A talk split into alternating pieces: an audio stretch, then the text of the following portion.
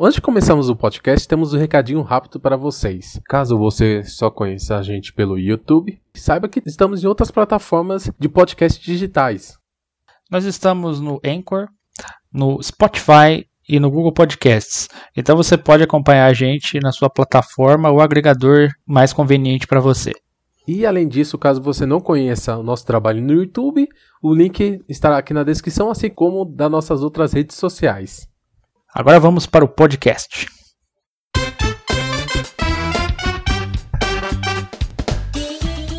Olá pessoal, aqui é o Alexandre falando do blog canal N64 Brasil e estamos mais uma vez aqui para o N64 Cast.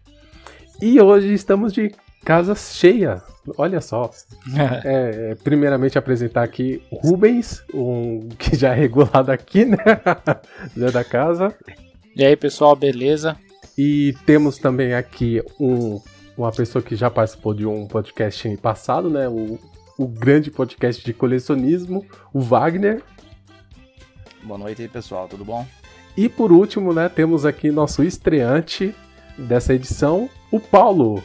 Poxa, obrigado pela honra. Tudo bem, gente? E hoje estamos aqui para bater um, fazer um bate-papo, né, sobre um assunto que é interessante. Não um assunto, na verdade, serão vários assuntos, né? E primeiro, ah, só que antes de entrar, eu gostaria só que rapidamente os nossos convidados se reapresentassem rapidamente, né? Começando pelo Wagner, fale um pouquinho de você. Então, é, eu, eu, meu nome é Wagner, eu moro aqui no, no Paraná, em Ponta Grossa, né? Tenho 36 anos, sou analista de sistemas e. que mais? Eu acho que é basicamente isso. oh, e esse, ah, músico nas horas vagas também, pô. É, mas é que daí já entra no, no, no, no assunto do, da, do, do, podcast, né? Eu não queria entrar. Dá spoiler, não queria spoiler. é. Ah, mas não tem problema, não. É... E agora, Paulo, se apresente pra gente, por favor. Eu vou seguir o script dele, então, né? Sou o Paulo, sou aqui de São Paulo, aqui capital. É, sou analista de prevenção à fraude e nas horas vagas eu sou um tarado por animes. louco. Esse é outro assunto que a gente vai falar, né? Os convidados foram escolhidos justamente porque acredito que eles poderiam dar uma variedade muito boa pro assunto de hoje. E será sobre o quê? Eu, bati eu batizei como Além dos Games. Porque todo mundo aqui presente, né, gosta de games, certo? Eu conheci o Rubens e o Wagner justamente por causa de games, né? E a questão é que, tipo, querendo ou não, apesar de gostarmos de, games, nós gostamos também de outras coisas, de outros assuntos, né? Temos hobbies, sabe? E tudo mais. E a intenção de hoje é justamente falarmos um pouco de cada um desses dessas coisas que nós gostamos, de cada um desses hobbies, cada um desses detalhes que nós gostamos e compartilhar com vocês, né? E Primeiramente, gostaria que a gente vai começar por ordem alfabética reversa, né? Então, quem vai começar é o Wagner, né? E vamos fazer esse bate-bola, né? Tipo, um, traz um assunto e a gente vai desenvolver ele, né? Então, pode começar, Wagner. Beleza. Então, é...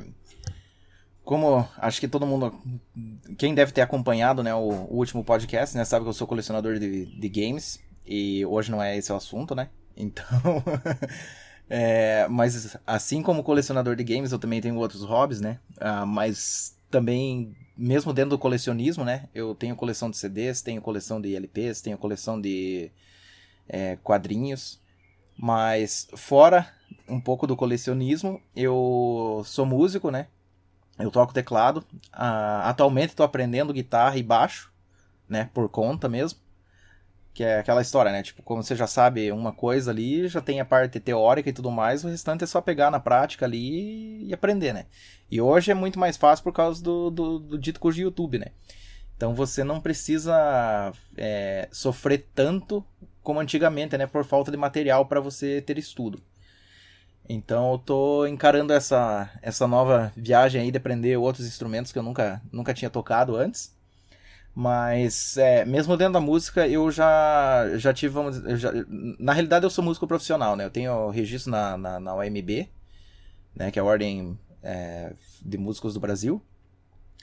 É, eu já fiz parte também de, de, de, várias bandas, assim, né? Já tive, inclusive, é, oportunidade de abrir shows, assim, para bandas grandes, né? Como o Scorpions, o próprio Angra mesmo, daqui do Brasil, né? É, em eventos é, em eventos que aconteceram aqui na, na, na cidade, né?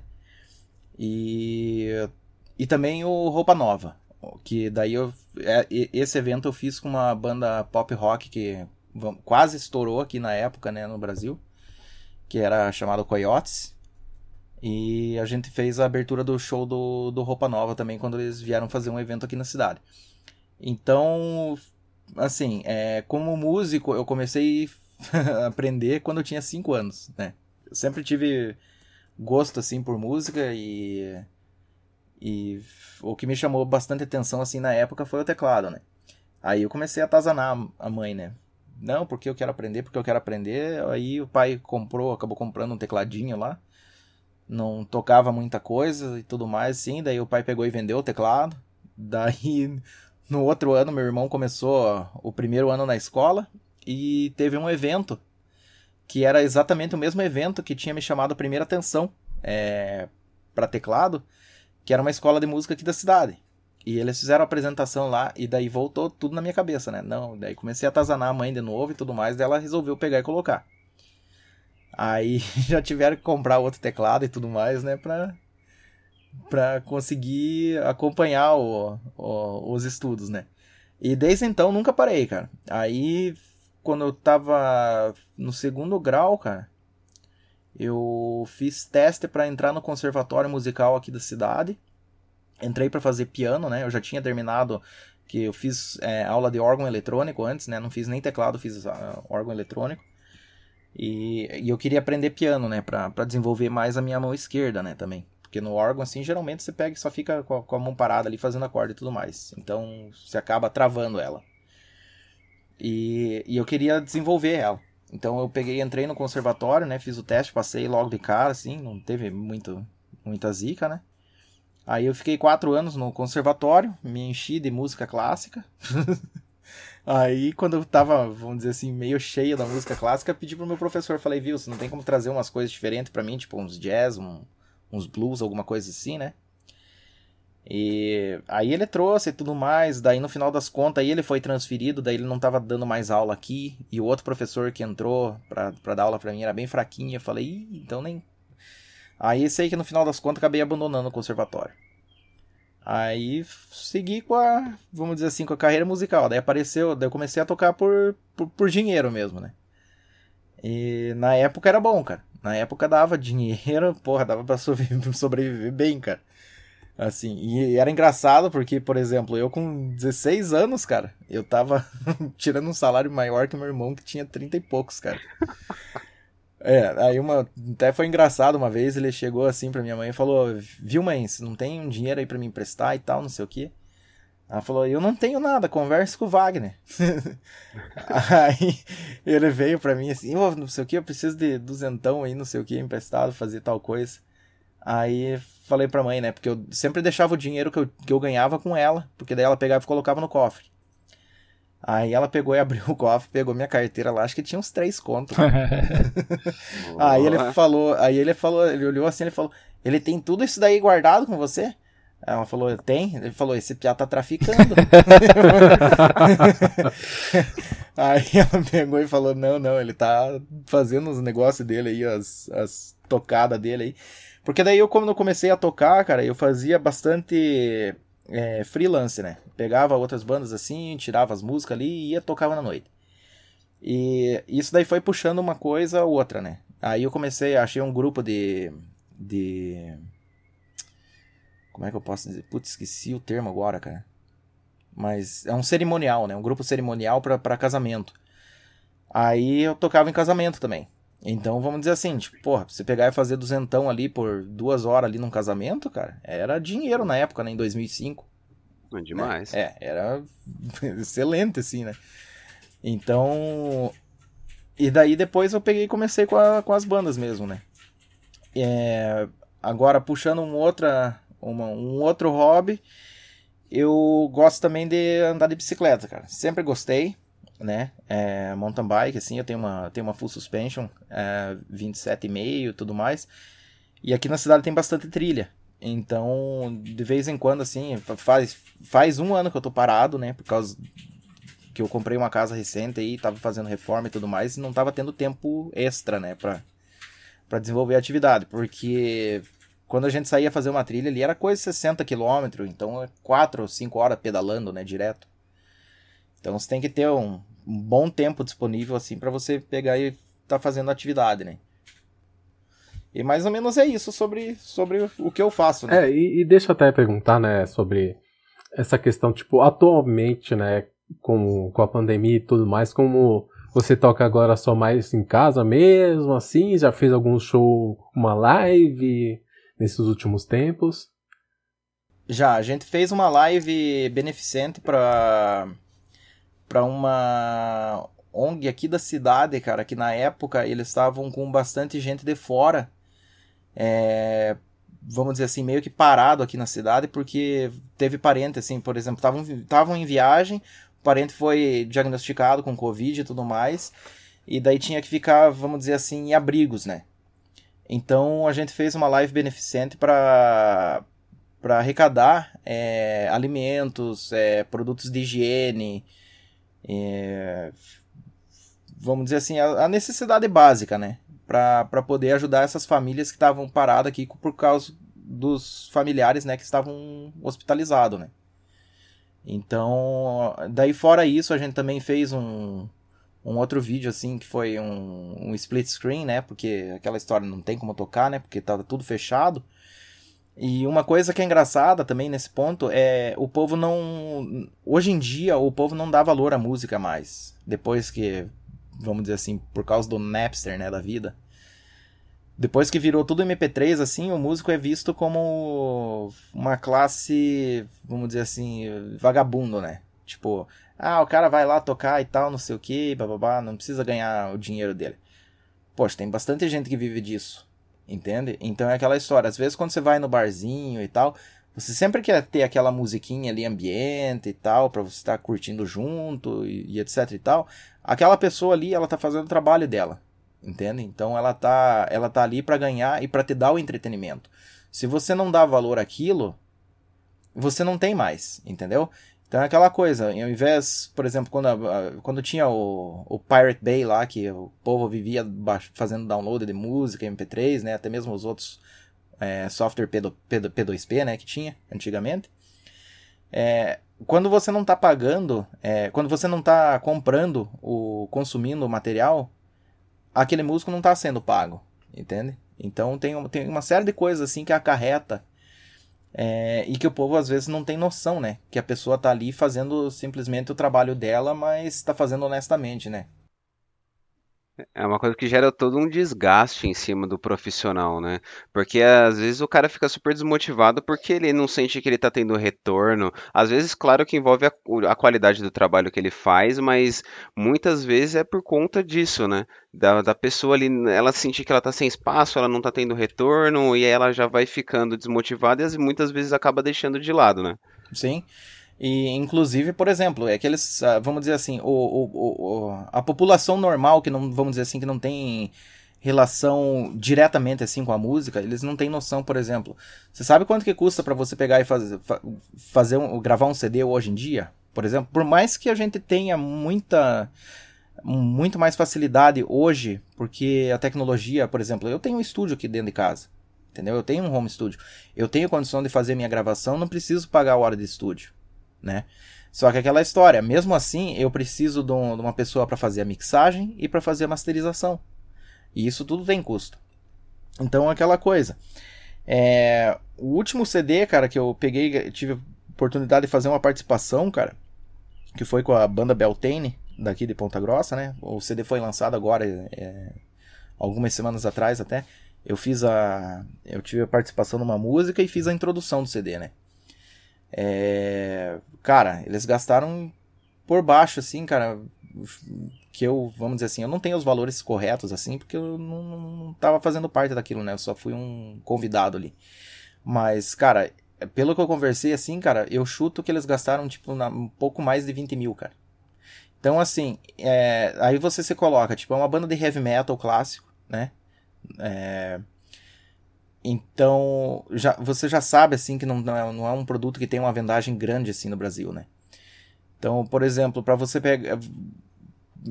Vamos dizer assim, tipo, resumindo, você sabe que os músicos que fazem parte da banda, eles acabaram tirando dinheiro do próprio bolso para poder pagar por aquilo, entendeu? E muito dificilmente, assim, você tem o retorno total da, da, daquele investimento, né?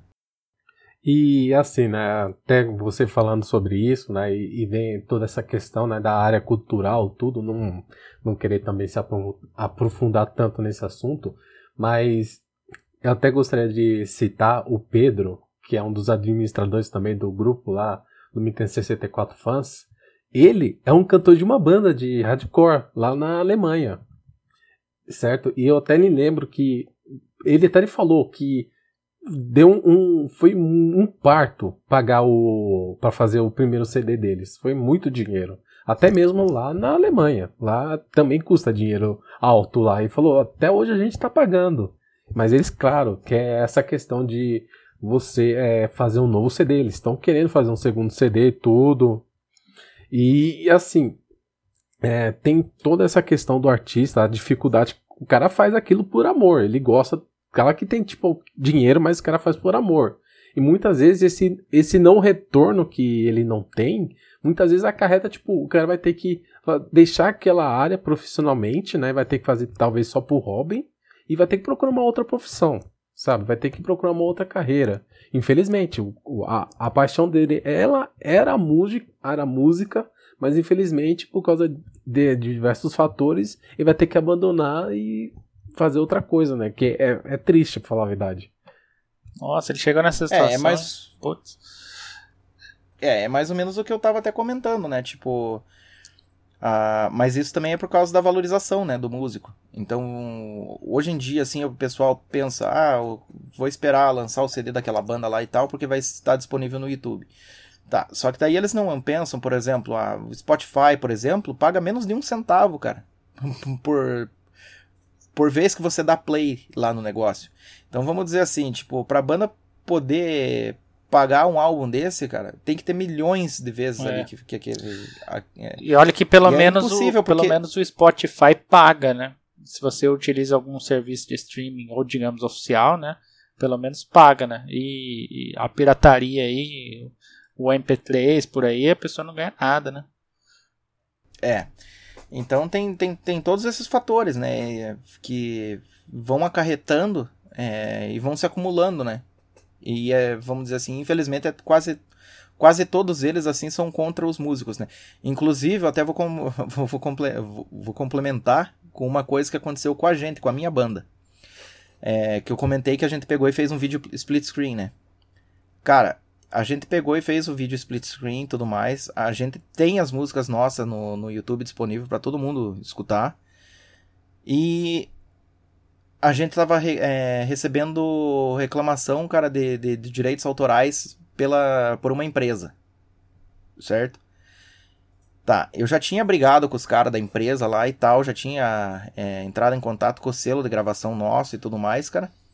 E o selo de gravação nosso simplesmente pegou e falou: não, a gente não tem nada a ver com os caras. Tipo, na realidade a gente nem sabia da existência deles. E eles estavam reclamando direitos autorais sobre, o nosso, sobre a nossa composição. Então, vamos dizer assim, é uma coisa incrível. E daí, o que, que aconteceu? A gente terminou de fazer esse vídeo split screen e eu, eu fiz o upload no, no, no YouTube, né? Fiz a edição e tudo mais ali e fiz o upload no YouTube.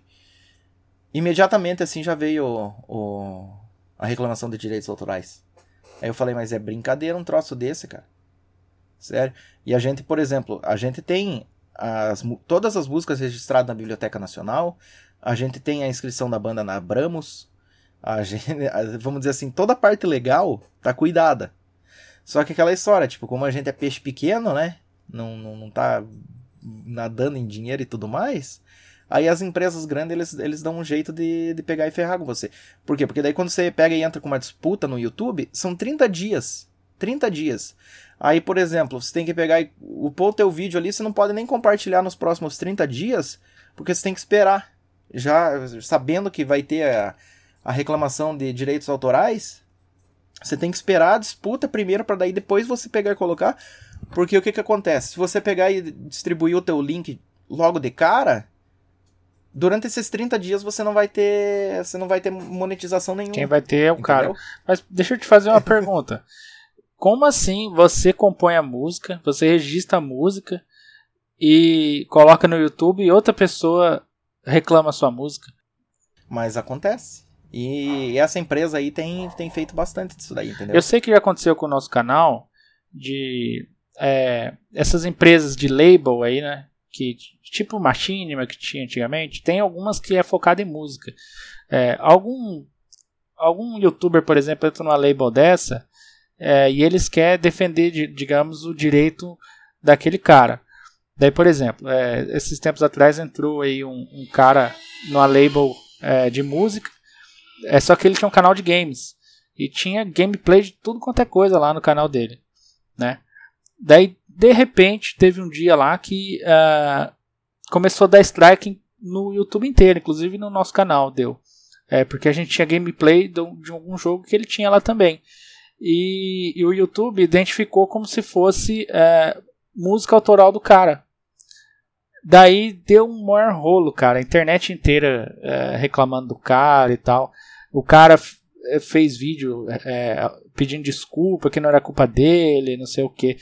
É, eu não sei se é o seu caso, né? Mas às vezes é alguma coisa parecida aí, de reclamando direitos de alguém que tem a música sua, sei lá, copiada no canal e tá ganhando dinheiro por conta sua, entendeu? Uhum. Mas isso daí acontece muito. Inclusive, eu tenho um canal que eu sigo que é o baixista do do Phil Collins, o Leland Sklar. Uhum. Ele gravou muitos álbuns, assim, tipo, ele gravou com muito artista, cara, famoso, assim, mas, tipo, de, de alto escalão, tá ligado? Uhum. E, e ele começou o canal dele e ele tá fazendo, tipo, vamos dizer assim, tipo, tutorial, né? Tocando as músicas que, que ele gravou e tudo mais, mostrando a linha pra galera, inclusive para ajudar, né? Quem, quem, quem tem banda cover e tudo mais, né? Pra, pra você ter a. saber como é que foi feito a coisa, assim, como é que foi executado, né? E recentemente ele tem tomado um monte, cara, de, de reclamação de direitos autorais. Ele fez vários vídeos assim também a respeito. Tava conversando com advogado, com label, com gravadora. E, e tá, tá complicado o negócio, cara. Todo então, mundo quer assim, uma fatia do, do dinheiro, né? infelizmente. Exatamente. E, e o detalhe é o seguinte, mas é engra... eu acho engraçado isso daí, porque é aquela história, tipo, a gente não é nem peixe grande, entendeu? Uhum. Então. Imagina ele que é, é, um peixe maior já tá sofrendo lá, né? Você aí. Uh, que chance te você teria, né, no caso? É algo realmente muito triste, né? Essa toda essa situação, né? E claro, não é só música que sofre, né? Muitos youtubers também, outras pessoas de outras áreas também sofrem com esses com esses golpes, strikes, né, que outras pessoas dão, creme, e, e tipo, é todo uma outra parada que vai muito além é, de muita coisa, mas é picaretagem em muitos desses casos que é muito ruim. Eu até esqueci de citar também na a banda do Pedro, né, que o nome dela é The Gas. Depois eu vou colocar também o um link dela também aqui na, na descrição do podcast, eu não vou esquecer disso para quem quiser acompanhar tanto o canal do YouTube deles quanto o site. E também é possível comprar digitalmente as músicas deles. Eu comprei o CD dos caras. O CD da Alemanha pra cá. E é bom, cara. Inclusive o Pedro é um. Não vou falar palavrão, mas ele é um ótimo vocalista, hein, cara. Não, o cara é um ótimo vocalista, eu te falo. É. O cara. O brasileiro cantando lá, tipo, mano, o cara é muito bom. Então, a banda vale muito a pena quem gosta de hardcore. É hard rock, na verdade. É hard rock. Hard rock. É, é, sensacional, então vale muito a pena, só para conhecer. Só esse último detalhe que eu esqueci também de falar. Não, tranquilo. Então, na realidade, sim. Então, tipo, vamos dizer assim, acho que da minha parte seria mais ou menos isso para não estender muito, né? Uhum. Já falei bastante também. Mas a... senão eu acabo comendo tempo de todo mundo. Além da música, que, ah, o que, que mais que você curte fora? Você falou da bike, né? Da música. Você, é, que mais? Cara, comida, cinema. né, eu tenho eu também tenho, coleção de, de, de filmes, assim, DVD. Ah, é, seriados de TV e tudo mais, assim. Então, é, mais ou menos seria isso, assim, né? É uma, uma vida meio, meio caseira. É. Né? Não, exceto pela bicicleta, né? Mas, e, e, as apresentações, assim, com a banda, mas no, no geral, assim, uma vida bem caseira. é, não pode até esquecer de citar, né? Outro dia, a gente até conversou brevemente sobre isso, sobre o Monty Python. Você, não sei se você se lembra, uhum. até que foi dos dois filmes dele, né? Que é o Cálice Sagrado e o A Vida de Brian. Que uhum. você até tinha falado que você tinha o, o, as action figures, né, do, do Monty Python. E eu pensei, caramba, que foda, velho.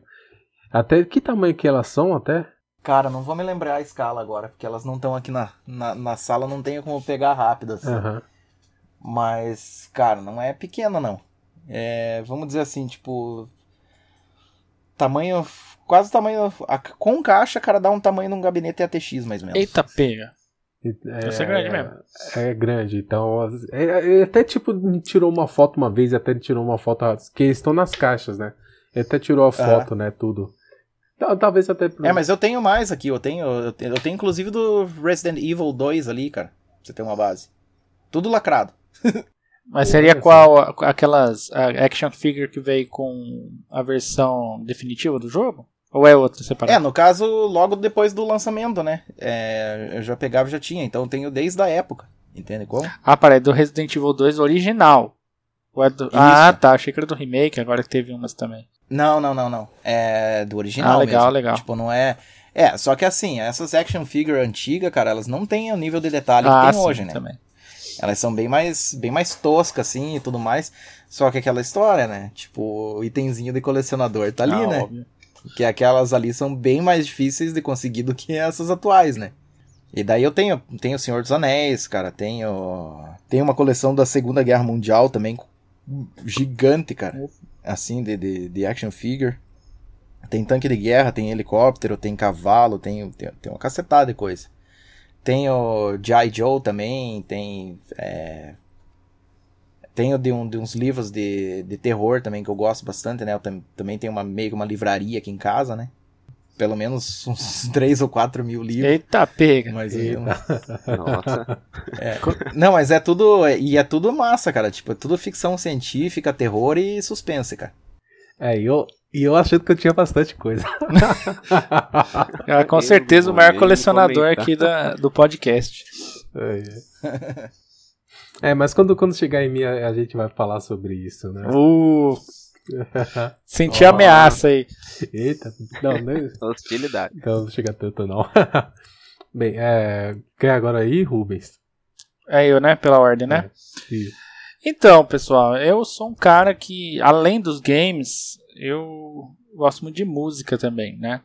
É, eu, não, eu não sou. Não tenho esse, esse background é, profissional dele aí, mas é, eu já toquei em banda também, né? Eu comecei, cara, a gostar de música porque meu pai sempre gostou de música também e me influenciou, entendeu? E eu até lembro que a, a minha primeira memória, digamos, musical é, foi uma vez que meu pai tava, eu tinha um, que, uns sete anos mais ou menos. É, meu pai queria que eu, que eu aprendesse a tocar violão, né? Daí tinha uns amigos deles que os amigos dele que é, tipo também ensinava, era professor e tal, né? E daí eu lembro que queriam que eu tirasse a música Wish You Were Here do Pink Floyd. E daí alguém achou um CD lá e, e passou um CD do Pink Floyd. Só que era um CD que não tinha nada a ver com Wish You Were Here. Era o, foi o último CD até o momento do Pink Floyd tinha sido lançado, que era o da Division Bell, né? E colocaram lá, não tinha música, mas ficou comigo o CD, cara. Daí eu lembro que a primeira vez, cara, a primeira música que eu gostei é, na minha vida foi a, a, música de introdução do, do CD, né? E eu lembro que o cara, que troço legal tal. Foi aí que eu, tipo, eu acordei pra música, entendeu? Comecei a, a me interessar e tal. É, daí depois disso virei super fã de Pink Floyd também, que a banda é sensacional, do primeiro ao último álbum. Pô, passando o tempo mais para frente, é, eu, eu, consegui uma mini coleção de vinil de alguém lá, acho que de uma ex-namorada do meu pai, né? E tinha alguns discos lá também que me influenciaram bastante. E iniciei minha coleção, entendeu? Daí passei a comprar. Hoje eu tenho uma coleção de vinil modesta, não é muito grande, né? Não, não, não enche parede nem nada, mas é uma coleção. E nesse tempo todo também colecionei muito CD. Eu tenho o que? Eu, ah, não sei, nunca nem contei meus CDs, mas tem mais de 50 CDs é, originais. É, inclusive, é, é, acho que o Alexandre deve lembrar, quando eu fui para São Paulo, é, porque eu moro em Campo Grande, no Mato Grosso do Sul. Não, é um, uma fazenda aqui, porém, é, tipo, é mais. Não é tão. Não tem, digamos que não tem tanta coisa que tem aí em São Paulo, né? E quando eu fui a primeira vez aí em São Paulo, é, para BGS, eu conhecia. Não foi pra BGS foi a primeira vez? Que eu foi fui? pra BGS. Ah, não, não, não, acho que a primeira vez foi pra um é, show. Foi, que eu, foi antes. Foi, foi antes, foi, foi pro show do YouTube que eu fui. Que o meu sogro era muito fã do YouTube. Teve... É mesmo, foi mesmo. É, foi. Daí eu acabei indo junto, né? Falei, pô, não vou perder o YouTube, né? Vamos lá. E fui aí pra São Paulo e conheci a Galeria do Rock. Cara, eu fiquei apaixonado na Galeria do Rock, cara. Porque, tipo, eu, eu nunca cheguei num lugar, porque eu sou fã de, uma, de umas bandas assim que não são muito conhecidas. De. É, é, como é que eu vou falar? Power metal, uns hard rock mais antigo e tal. E eu chegava, cara, tudo que eu falava, os caras colocavam praticamente a discografia inteira do, do, do artista na minha frente, né? E eu nunca tive isso, cara. Eu saí de lá com um monte de CD na mão. E depois, quando eu fui na BGS, saí com mais um monte de CD de banda que eu. Tipo, que, que eu não acho aqui, às vezes nem, nem na internet. Só não comprei vinil dessas, nessas viagens aí. Mas lá tinha também uma cacetada de vinil. É, e, cara, é isso, bicho. Eu sou um apreciador de música. Eu sempre fui o tipo de cara que é, co colocava o álbum para tocar, né? Seja o CD, o vinil, ou a fita cassete. Que, eu, que hoje em dia não tem mais fita, mas mas já tive também antigamente. É, e fechava o olho e, e, e curtia, entendeu? Eu sempre fui o tipo de cara que aprecia mesmo a música. Até hoje eu sou um cara assim. É, não é, tanto dizer, quanto mais antigamente, né, nesse sentido de fechar o olho e ficar, mas é, eu aprecio. Pode falar. É, vamos dizer que você é mais o tipo que gosta de ouvir, ter a experiência completa, vamos dizer, entre aspas. É, ex né? Exatamente. É, que nem de vez em quando eu converso com o Alexandre sobre música e tal, ele me manda uns vídeos. É, eu sou muito fã de álbum conceitual. Eu, eu, eu, curto essa, essa experiência de o um álbum de música, da primeira à última música, contar uma história, ou tá tipo, centrado em algum tema, esse tipo de coisa. Então, cara, eu aprecio muita música. Inclusive nos jogos, é, geralmente o, o, principal ponto para mim é a trilha sonora. É, então, tipo, se a trilha sonora for boa, já é 50% do jogo ali para mim. Então, tipo assim, música é muito importante, cara, pra mim. É, e, cara, é, então, como eu já falei, tem coleções de música e tal. Fora, fora isso, cara, deixa eu até dar uma olhada aqui em volta do quarto. An an antes de você prosseguir, é. não posso deixar de esquecer também, né, que hoje mesmo eu tinha te passado dois vídeos. Não, passei só um, né, mas. É, foi, sim, mas saiu dois, é, que você tinha passado outro ainda. Tá. Que é, que é do canal Polyphonic. É Polyphonic. Phonic, é Polyphonic, é um canal gringo. E esse canal ele é especializado em música, né? Faz uns vídeos muito bem editados. E ele tava com um projeto que era o projeto do Dark Side of the Moon, né?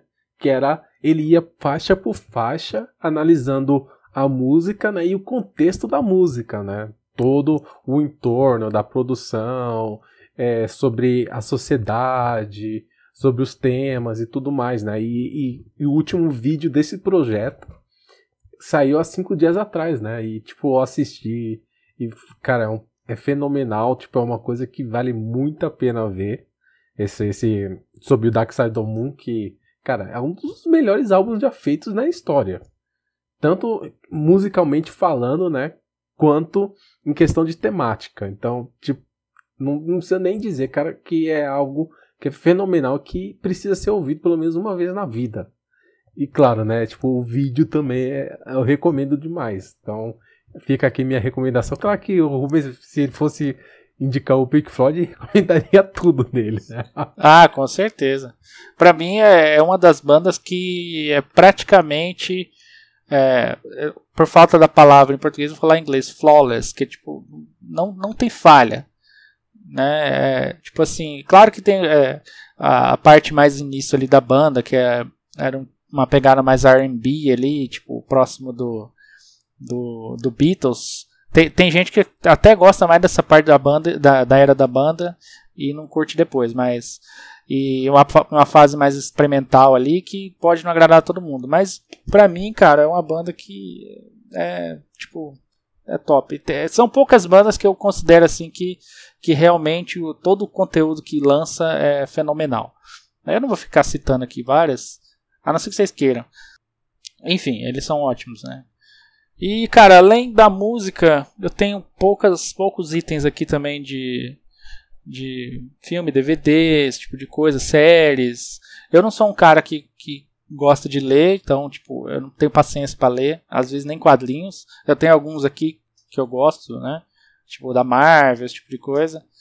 Da DC, mas não sou o tipo de cara que lê muito, então, é, tipo assim, eu tenho pouca coisa aqui de leitura, né, e livro e tal. Coleção de livro, eu acho que eu nunca vou ter na vida. Mas é isso, cara, basicamente é isso. É, esse é o Rubens, além dos games. É, é só que antes, antes, antes de, de prosseguir, né, tipo, tem que falar também da, da questão do. voltar um pouquinho do, do vinil, porque tem um, tem um aspecto que eu acho legal do vinil. Eu acho que acho que a grande maioria das pessoas gosta, né? Tipo, o Wagner também deve gostar, que é da arte do vinil.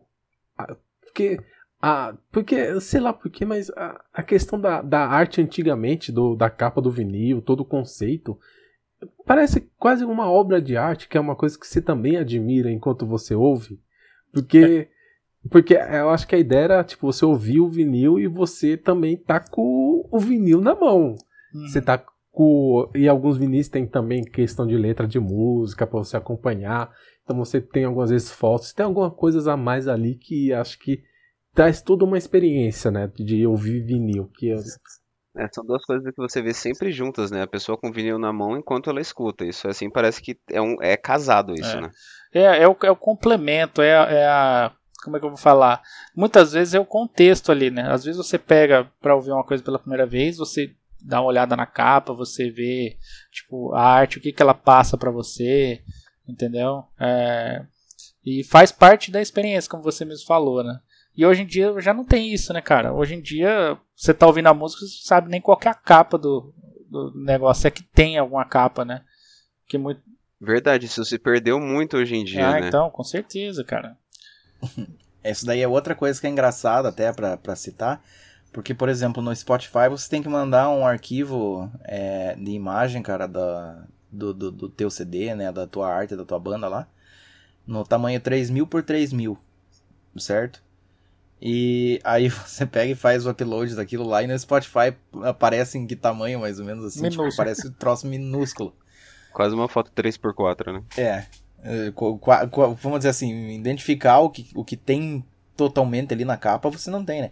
Então não tem como você pegar e fazer, por exemplo, nem aquelas brincadeiras como o Iron Maiden fazia, né? Aliás, não era nem brincadeira, né? Na verdade, era o artista que fazia as capas para ele, né? Que eles. É, era como se fosse uma assinatura, né? Que ele pegava e escondia certos símbolos. Aliás, um símbolo, né? Em alguma parte da capa, né? Que aí depois o povo começou. A, depois que descobriu, né? O símbolo. Aí eles tentavam achar em todas as capas, né? Ah, sim. É, então. Numa, numa tela minúscula dessa, você não não vai ver detalhes de forma alguma, né? É, se for uma capa muito complexa, acaba que você acaba nem enxergando o que ela quer mostrar. É, e tudo mata o interesse das pessoas em olhar para as capas. É, geralmente você dá play, coloca no bolso e morreu. Você nem olha às vezes. Eu sempre fui, eu sempre fui, rapidão, muito, é, como é que eu vou falar, obsessivo com esse, esse negócio aí, que quando, tipo assim, antes de, de de eu abraçar o streaming e tal, sempre é, tinha MP3, né? Por mais que eu tinha o CD, o vinil aqui, para ouvir portátil, né? Utilizava o MP3. Eu chegava, cara, ao cúmulo de editar, é, tipo, a pasta inteira do MP3, arrumar certinho, porque tem o MP3 não é só o áudio, ele tem os, os dados, né? Do, do, Tipo assim, eu. É. Tô me, tô me vendo no que você tá falando. Então, é, tem os dados do, da, da, música, no caso. Então, qual que é o artista, qual que é o coisa. Eu editava, cara, editava tudo certinho e colocava as capas em todos os arquivos, cara, que eu, que eu colocava pro, pro, tipo, você abrir no celular, sei lá, no MP3, ele puxar o, a capa do, do, do bagulho, tá ligado? Eu sempre tive essa obsessão, tá ligado? E eu passava horas, às vezes, cara, caçando as capas na internet, porque às vezes você vai, vai procurar uma capa, tipo, é uma capa horrível. tipo, é, de, de, qualidade de imagem. Até você achar aquela qualidade ótima, é difícil. Então passava horas ali. Enfim, só um detalhe também que eu queria compartilhar com vocês. É, eu, eu fazia algo parecido com você, que era a questão de procurar imagem. Aí, ah, quero colocar essa imagem para quando você vê o arquivo no computador, você vê o arquivo já com a imagem, né, do da capa, né? Aí eu descobri que era feito pelo Windows Media Player, aí você pegava, copiava a, a, a, a imagem para você quando fosse no computador visse. Ah, também algumas vezes quando você ripar o, o CD, aí você ah, não encontrou? Ah, não, vou preencher aqui manualmente é, as informações, manual. tudo. Fazia isso também muito. É, hoje, hoje em dia eu uso MP3 ainda, então, tipo, não mudou muita coisa. É, eu, tinha, eu usava um programinha chamado MP3 Tag, né? Porque basicamente são tags. É, o Wagner, que é programador, sabe, né? Usei também. É, então uhum. são tags que iniciam ali, tipo, é, tipo assim, nome e tal, daí você escreve o nome. A, a, imagem também é a mesma coisa, só que em vez de entrar o nome, entra a imagem. Daí eu usava um programinha lá para fazer toda essa edição. É, eu já costumava fazer isso muito pela própria edição do arquivo dentro do Windows. Então eu colocava lá o artista participante, o artista principal, o ano da, o ano da música, o álbum, colocava a marcação de quantas estrelas eu, eu dava pra música e também colocava o, o encarte né, do, do álbum, aí eu já fazia pelo tag. É, pois é, né, cara? Isso aí são obsessões que. É, só quem é colecionador e gosta do, do negócio que faz mesmo. Porque a pessoa normal tá baixando ali da internet, às vezes tá na qualidade horrível.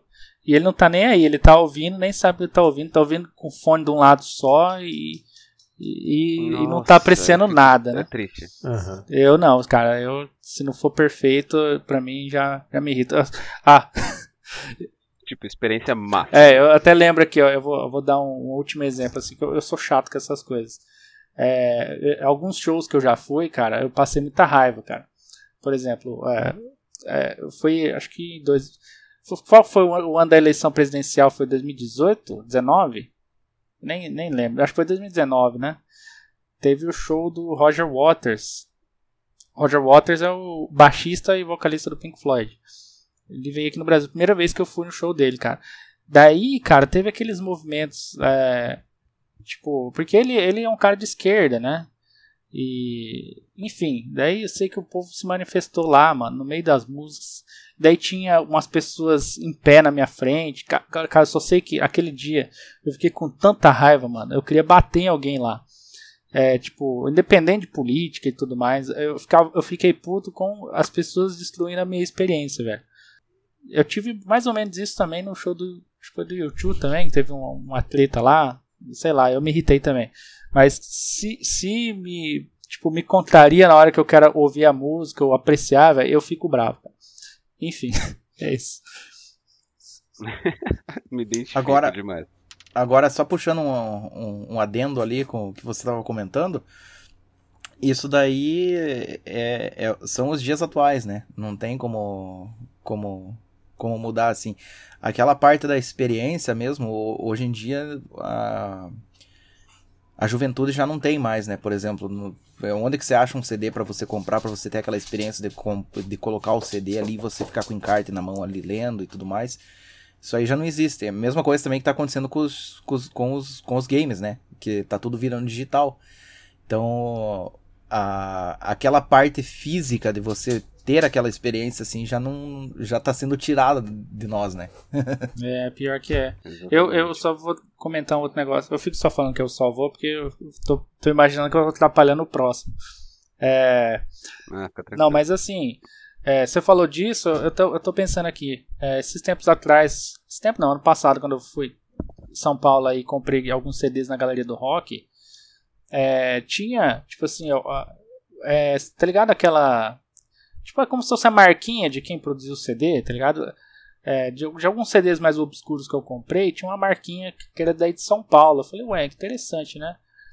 Daí eu fui pesquisar sobre a empresa, né? Era uma empresa que na, naquela época, porque como é, eram umas coisas que não era tão mainstream assim, é, tipo, é, havia uma necessidade de uma empresa se esforçar, ir lá buscar os direitos daquilo para venda no Brasil, ir lá no Polo Industrial de Manaus produzir o CD, né, físico, né, e para conseguir vender aqui. Eles vendiam, acho que era poucos lugares também, em São Paulo aí mesmo, talvez até na própria Galeria do Rock. Isso na época próximo do lançamento do, do CD lá, final dos anos 90, início dos anos 2000, né? É, e cara, isso tudo, acho que eu, isso que eu achei legal, isso tudo para trazer para os fãs do Brasil aquele conteúdo, né? Para a pessoa não ter que importar e tudo mais. Até, não, depois eu olho aqui é, o nome da empresa lá. É, e cara, e hoje hoje não tem nem a necessidade de fazer isso, né, cara? Porque primeiro que muitas pessoas já não se importam mais com esse negócio de música física. Né? Você vai nas lojas hoje em dia, tinha algumas lojas aqui que eu ia comprar CD, não vende mais CD. Parou de vender CD. É, as pessoas não se importam tanto mais com isso. E segundo que, além de não se importar com o físico, muitas pessoas não dão valor, como já foi falado, e prefere piratear, baixar, ouvir no YouTube. É, se não for no canal oficial do, do cara, o cara inclusive não está nem ganhando o que você está ouvindo ali, né, a monetização. É, e, cara, eu, tipo assim, eu, eu, eu penso assim, é, porra, cara, um cuidado que o pessoal tinha antigamente, né, pelo amor, pela paixão do, do negócio, né, da experiência física, hoje em dia não, não se tem mais, né, tipo, a, a, diminuiu é, a muito. física no geral, né, ela tá morrendo para todos os, os segmentos, o que é físico ali tá perdendo o seu espaço. Essa, essa é a maior tristeza mesmo disso, porque tem esse apego, não tem como. Muita gente pode falar que é só saudosismo, mas não é, é um complemento todo para sua experiência. Como vocês mesmos já falaram aí, você ter o, o, produto ali na sua mão, você poder admirar ele, o encarte, você poder ver ali as gravuras, isso é tudo uma experiência, um complemento a mais. E, e hoje em dia as pessoas não estão mais preocupadas mais com essa qualidade, assim, de ter uma experiência completa, elas estão preocupadas em volume, o quanto mais elas podem consumir, não a qualidade do que elas estão consumindo, né? E aí está entrando nesse fluxo do próprio mercado, que é a tecnologia mesmo, que vai matando essas coisas ao, aos poucos, de acordo que que vai tudo ficando mais automatizado, né? Ah, e eu até gostaria de falar de dois exemplos antes que eu esqueça, né? Um exemplo é de vinil e outro de CD, né? Muitas pessoas devem conhecer o artista Jack White, né? Que, que era do White Stripes, agora está em carreira solo e tudo mais. E tempos atrás, anos atrás, pra falar a verdade, já faz tempo, ele lançou o Ultra LP. Não sei se vocês chegaram a ver o Ultra LP e tudo, mas o que ele fez, o que ele fez naquele Ultra LP é algo de outro mundo, porque ele tem diversas coisas ali que são totalmente diferentes.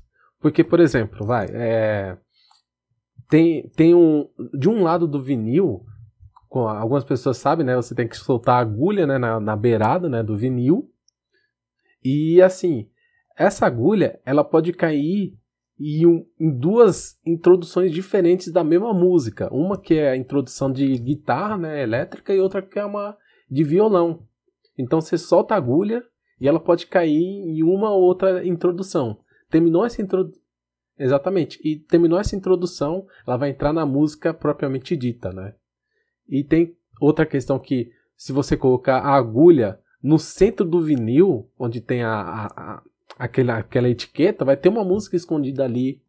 Você tem também, dependendo do ângulo que você vê o vinil, você vai ver também anjos é, rodopiando, tudo. Tem tipo toda uma experiência em volta daquele Ultra LP que ele fez, que é sensacional. Que é uma coisa que, tipo, nunca tinha visto antes outra banda fazer algo assim, tipo, colocar tantas coisas dentro daquele, daquele vinil, sabe? Que é uma experiência tipo que você vai ter só fisicamente se você tiver o vinil, né? Aquilo tem que estar tá fisicamente na sua frente, né? Para você experienciar todas esse, essas coisas, né? E tem uma artista que hoje em dia eu acompanho e faz algum tempo ela lançou um CD, né? Que é Clara e os Ultra Leves. Lançou faz algum tempo esse álbum.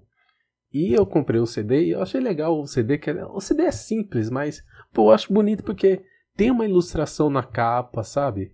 Aí quando você abre o CD, você tem um, um encarte que o CD é assim, ele não é aquele eu esqueci o nome da, daquele pacote que é Digitec, eu acho que é o nome isso, né?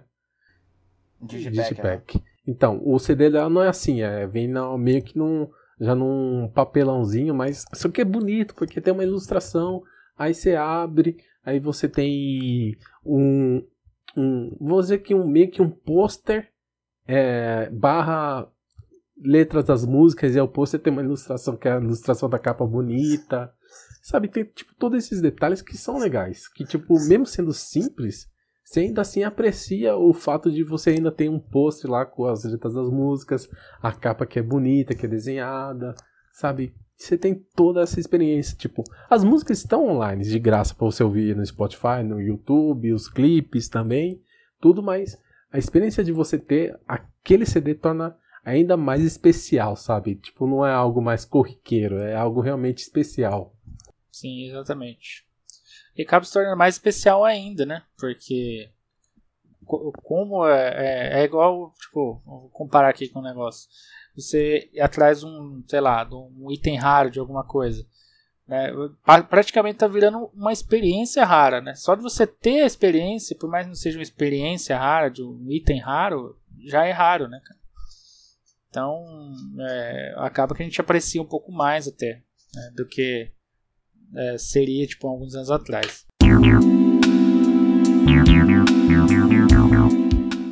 Gente, da, da, minha parte, assim, tem poucas coisas assim que eu carrego muito como hobbies, coisas que eu gosto de estar sempre acompanhando, consumindo. Eu não, não sou um leitor assíduo como o Wagner é, na verdade, eu sou muito mais como o Rubens mesmo. É, é, são pouquíssimas as vezes que eu paro para ler alguma coisa.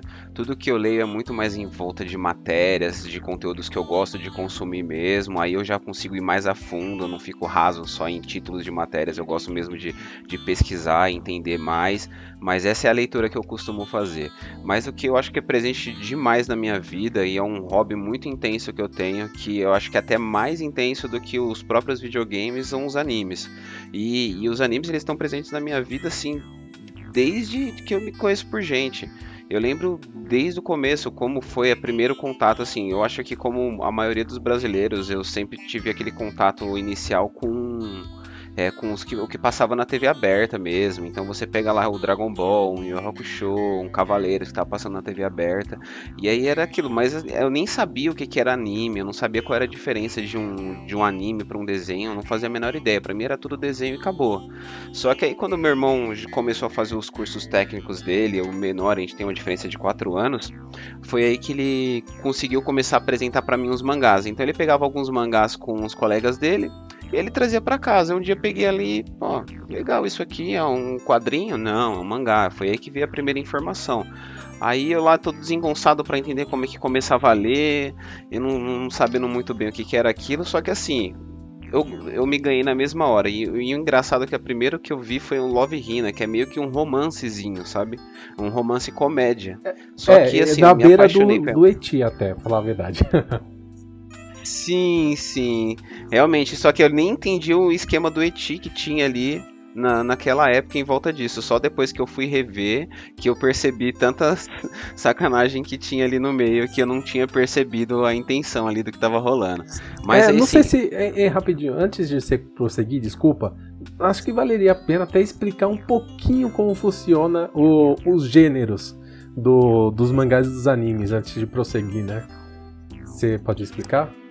Bom, assim, é, os gêneros tem, tem os mais famosos, né, que são os shounens, que são focados no público jovem, masculino, que aí você consegue englobar um Naruto da vida, um Dragon Ball, o próprio Cavaleiro do Zodíaco, que são aí os mais conhecidos, One Piece também é um shounen.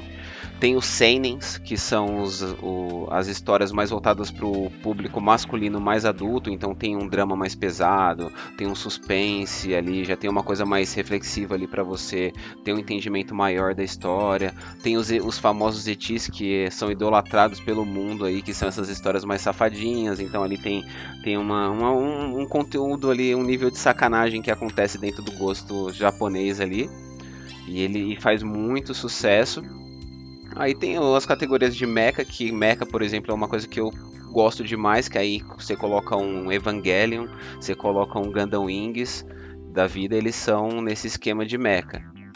E aí os outros gêneros eles costumam entrar bastante em coisas mais de filme, não tem o sci-fi mesmo, do gênero normal. Então você tem os de esportes também, eles têm a terminologia japonesa certa, mas nem todos eu tô lembrando de cabeça. Mas tem essa divisão, tem um conteúdo mais focado para as meninas tenho para os meninos nessa, nessa classificação de idades e isso é assim é, eu não acho que precise fazer tanta diferenciação mas para quem está procurando uma coisa mais específica e não tem muito um termômetro ainda do que procurar se você procurar as categorias e você achar um que se enquadra ali ah, nem jovem masculino aí você já consegue achar uma coisa que possa se enquadrar um pouco mais fácil no que você está procurando de primeiro momento.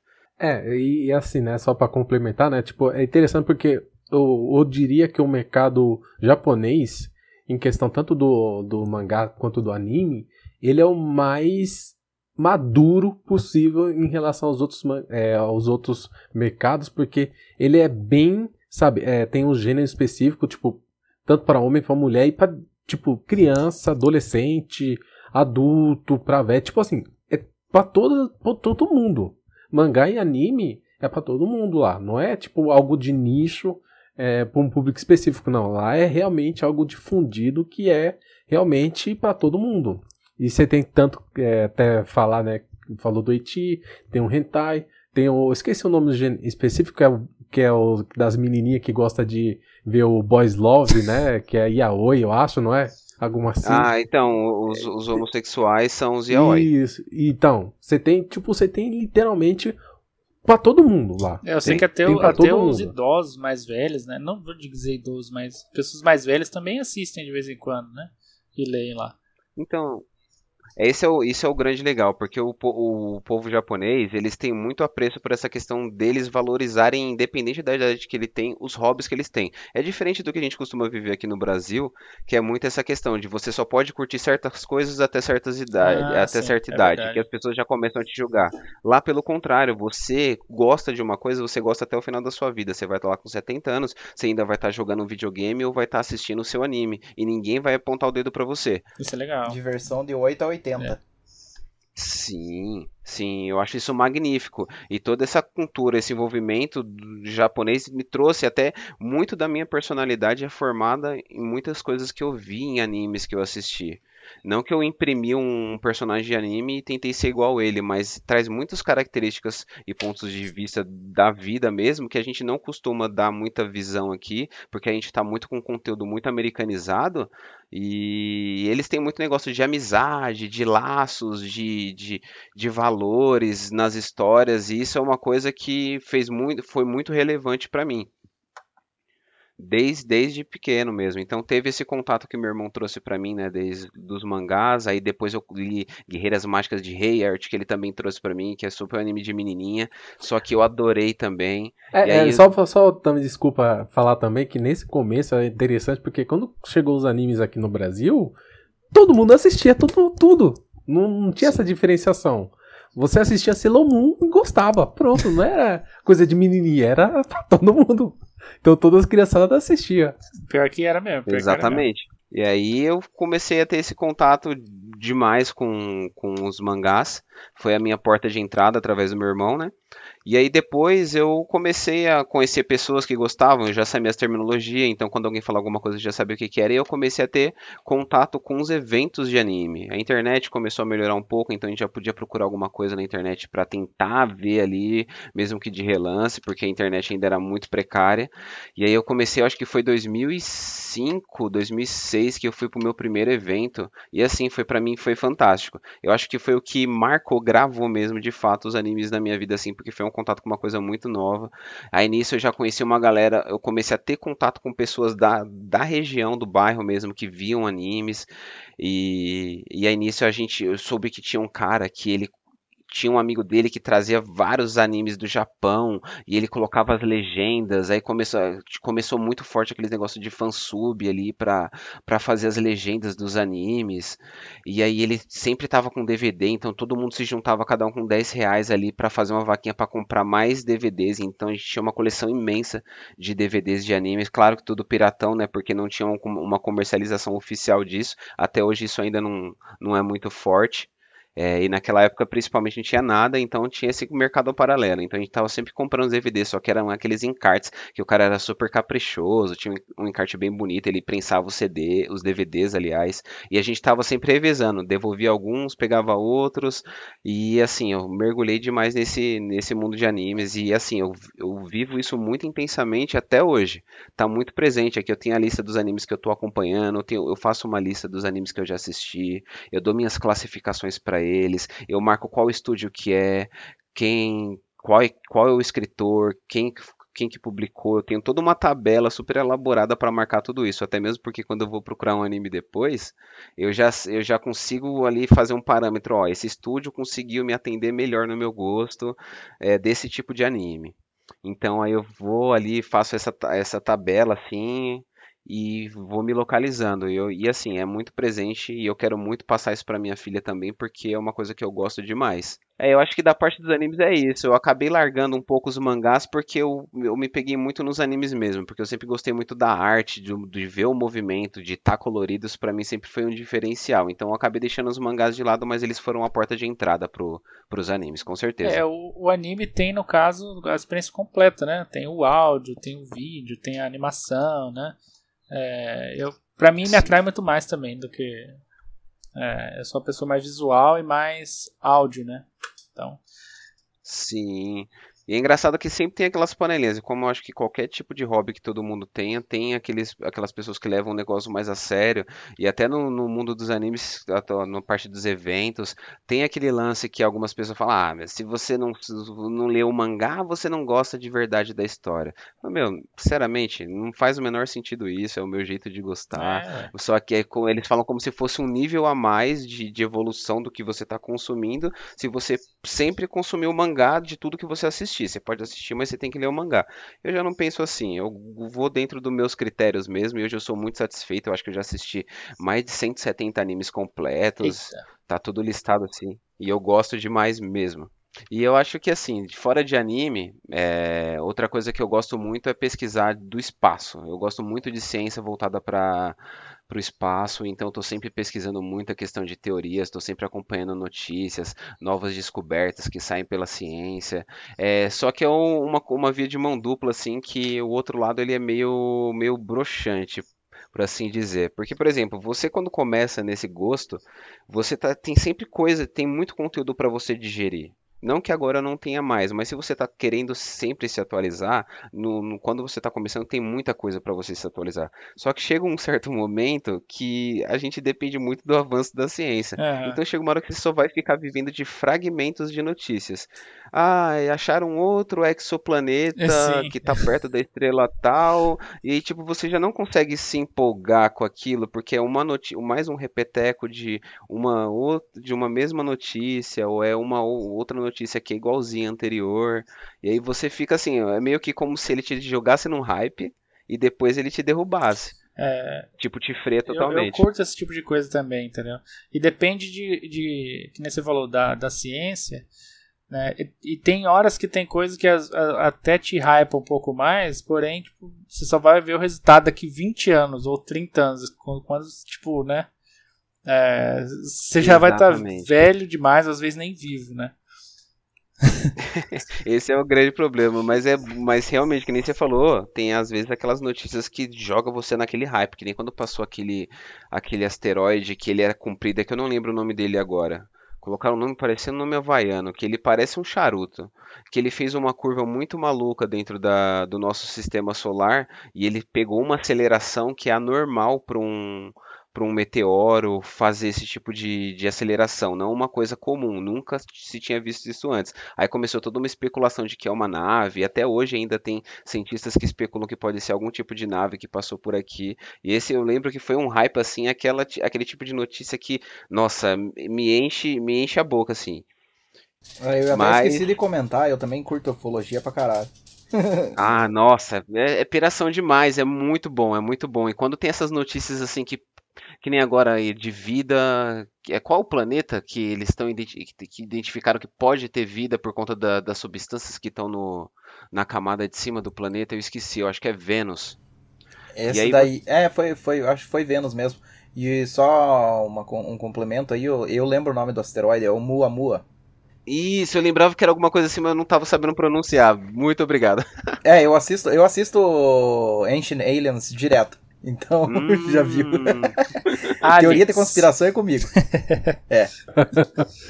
Aí eu já entro, mas eu gosto muito de viajar nessa, nessa questão de proporção. Essa, essas proporções que o universo te permite é umas coisas muito absurdas que para mim é incontestável que que não tenha, é, que tenha, não tem aliás vida no, em outros planetas. Para mim, com certeza tem. Quantos bilhões de bilhões de trilhões de estrelas tem em todas as galáxias que existem e quantos planetas tem rodeando essas estrelas? Para mim, eu acho que é uma prepotência a gente achar que só tem vida aqui no, na Terra e não tem em outro lugar. Até mesmo porque a gente não consegue sequer enxergar outros exoplanetas e por aí. Imagina a gente querer definir que não tenha, né? Então eu sempre fico viajando nisso e eu só torço que eu ainda esteja vivo quando a gente tiver algum tipo de contato extraterrestre. É, eu acho isso bacana também. E você acredita que a Terra é plana? de forma alguma, se um, se um, dia eu falar uma coisa dessa, podem me espancar, de verdade. De jogar no, no asilo e, jogar a chave fora.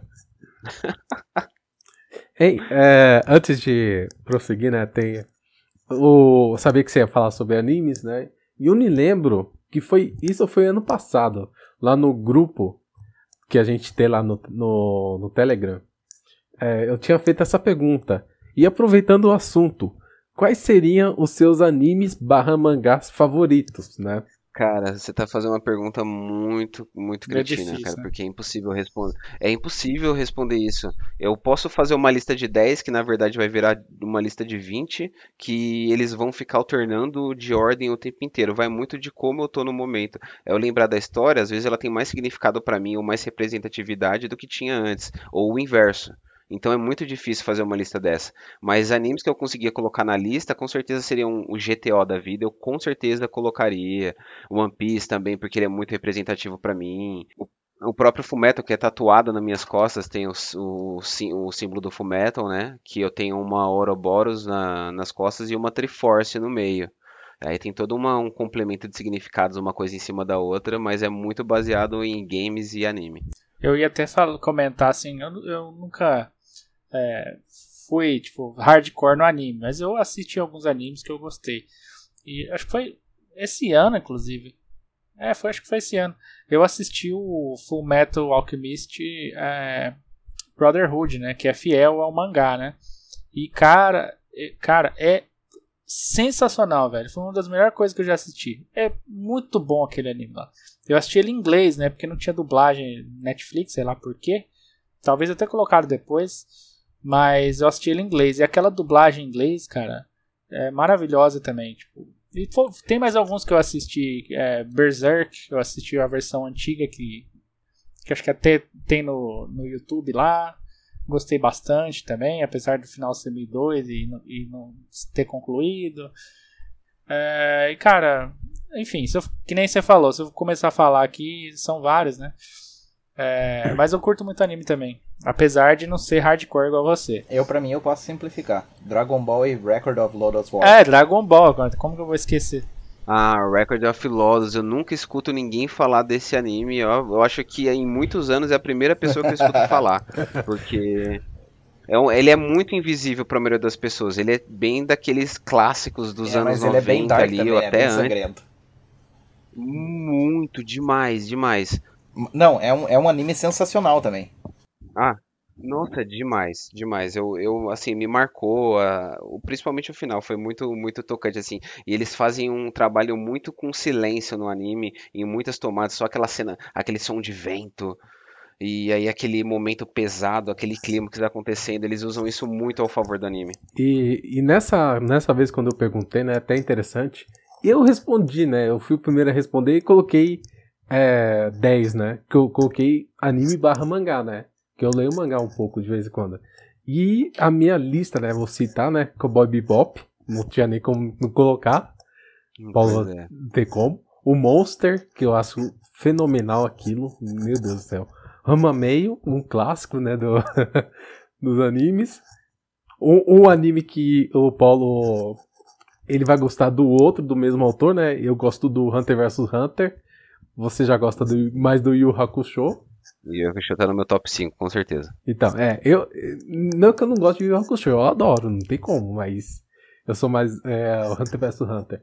Eu coloquei. É que eu acho que foi o que eu assisti mais vezes. Eu acho que eu assisti ele completo cinco vezes o Yu Hakusho. Caramba, muito. Tem também o Ayako, né, do Tezuka. Eu acho que se pronuncia Tezuka, eu acho que pronuncia. A maioria das pessoas pronuncia Tezuka, mas acho que é Tezuka. É, temos o Uzumaki do Junji Ito, meu Deus do céu. E vai sair anime, tô muito ansioso para assistir o Uzumaki. Pra quem não sabe, é um de terror.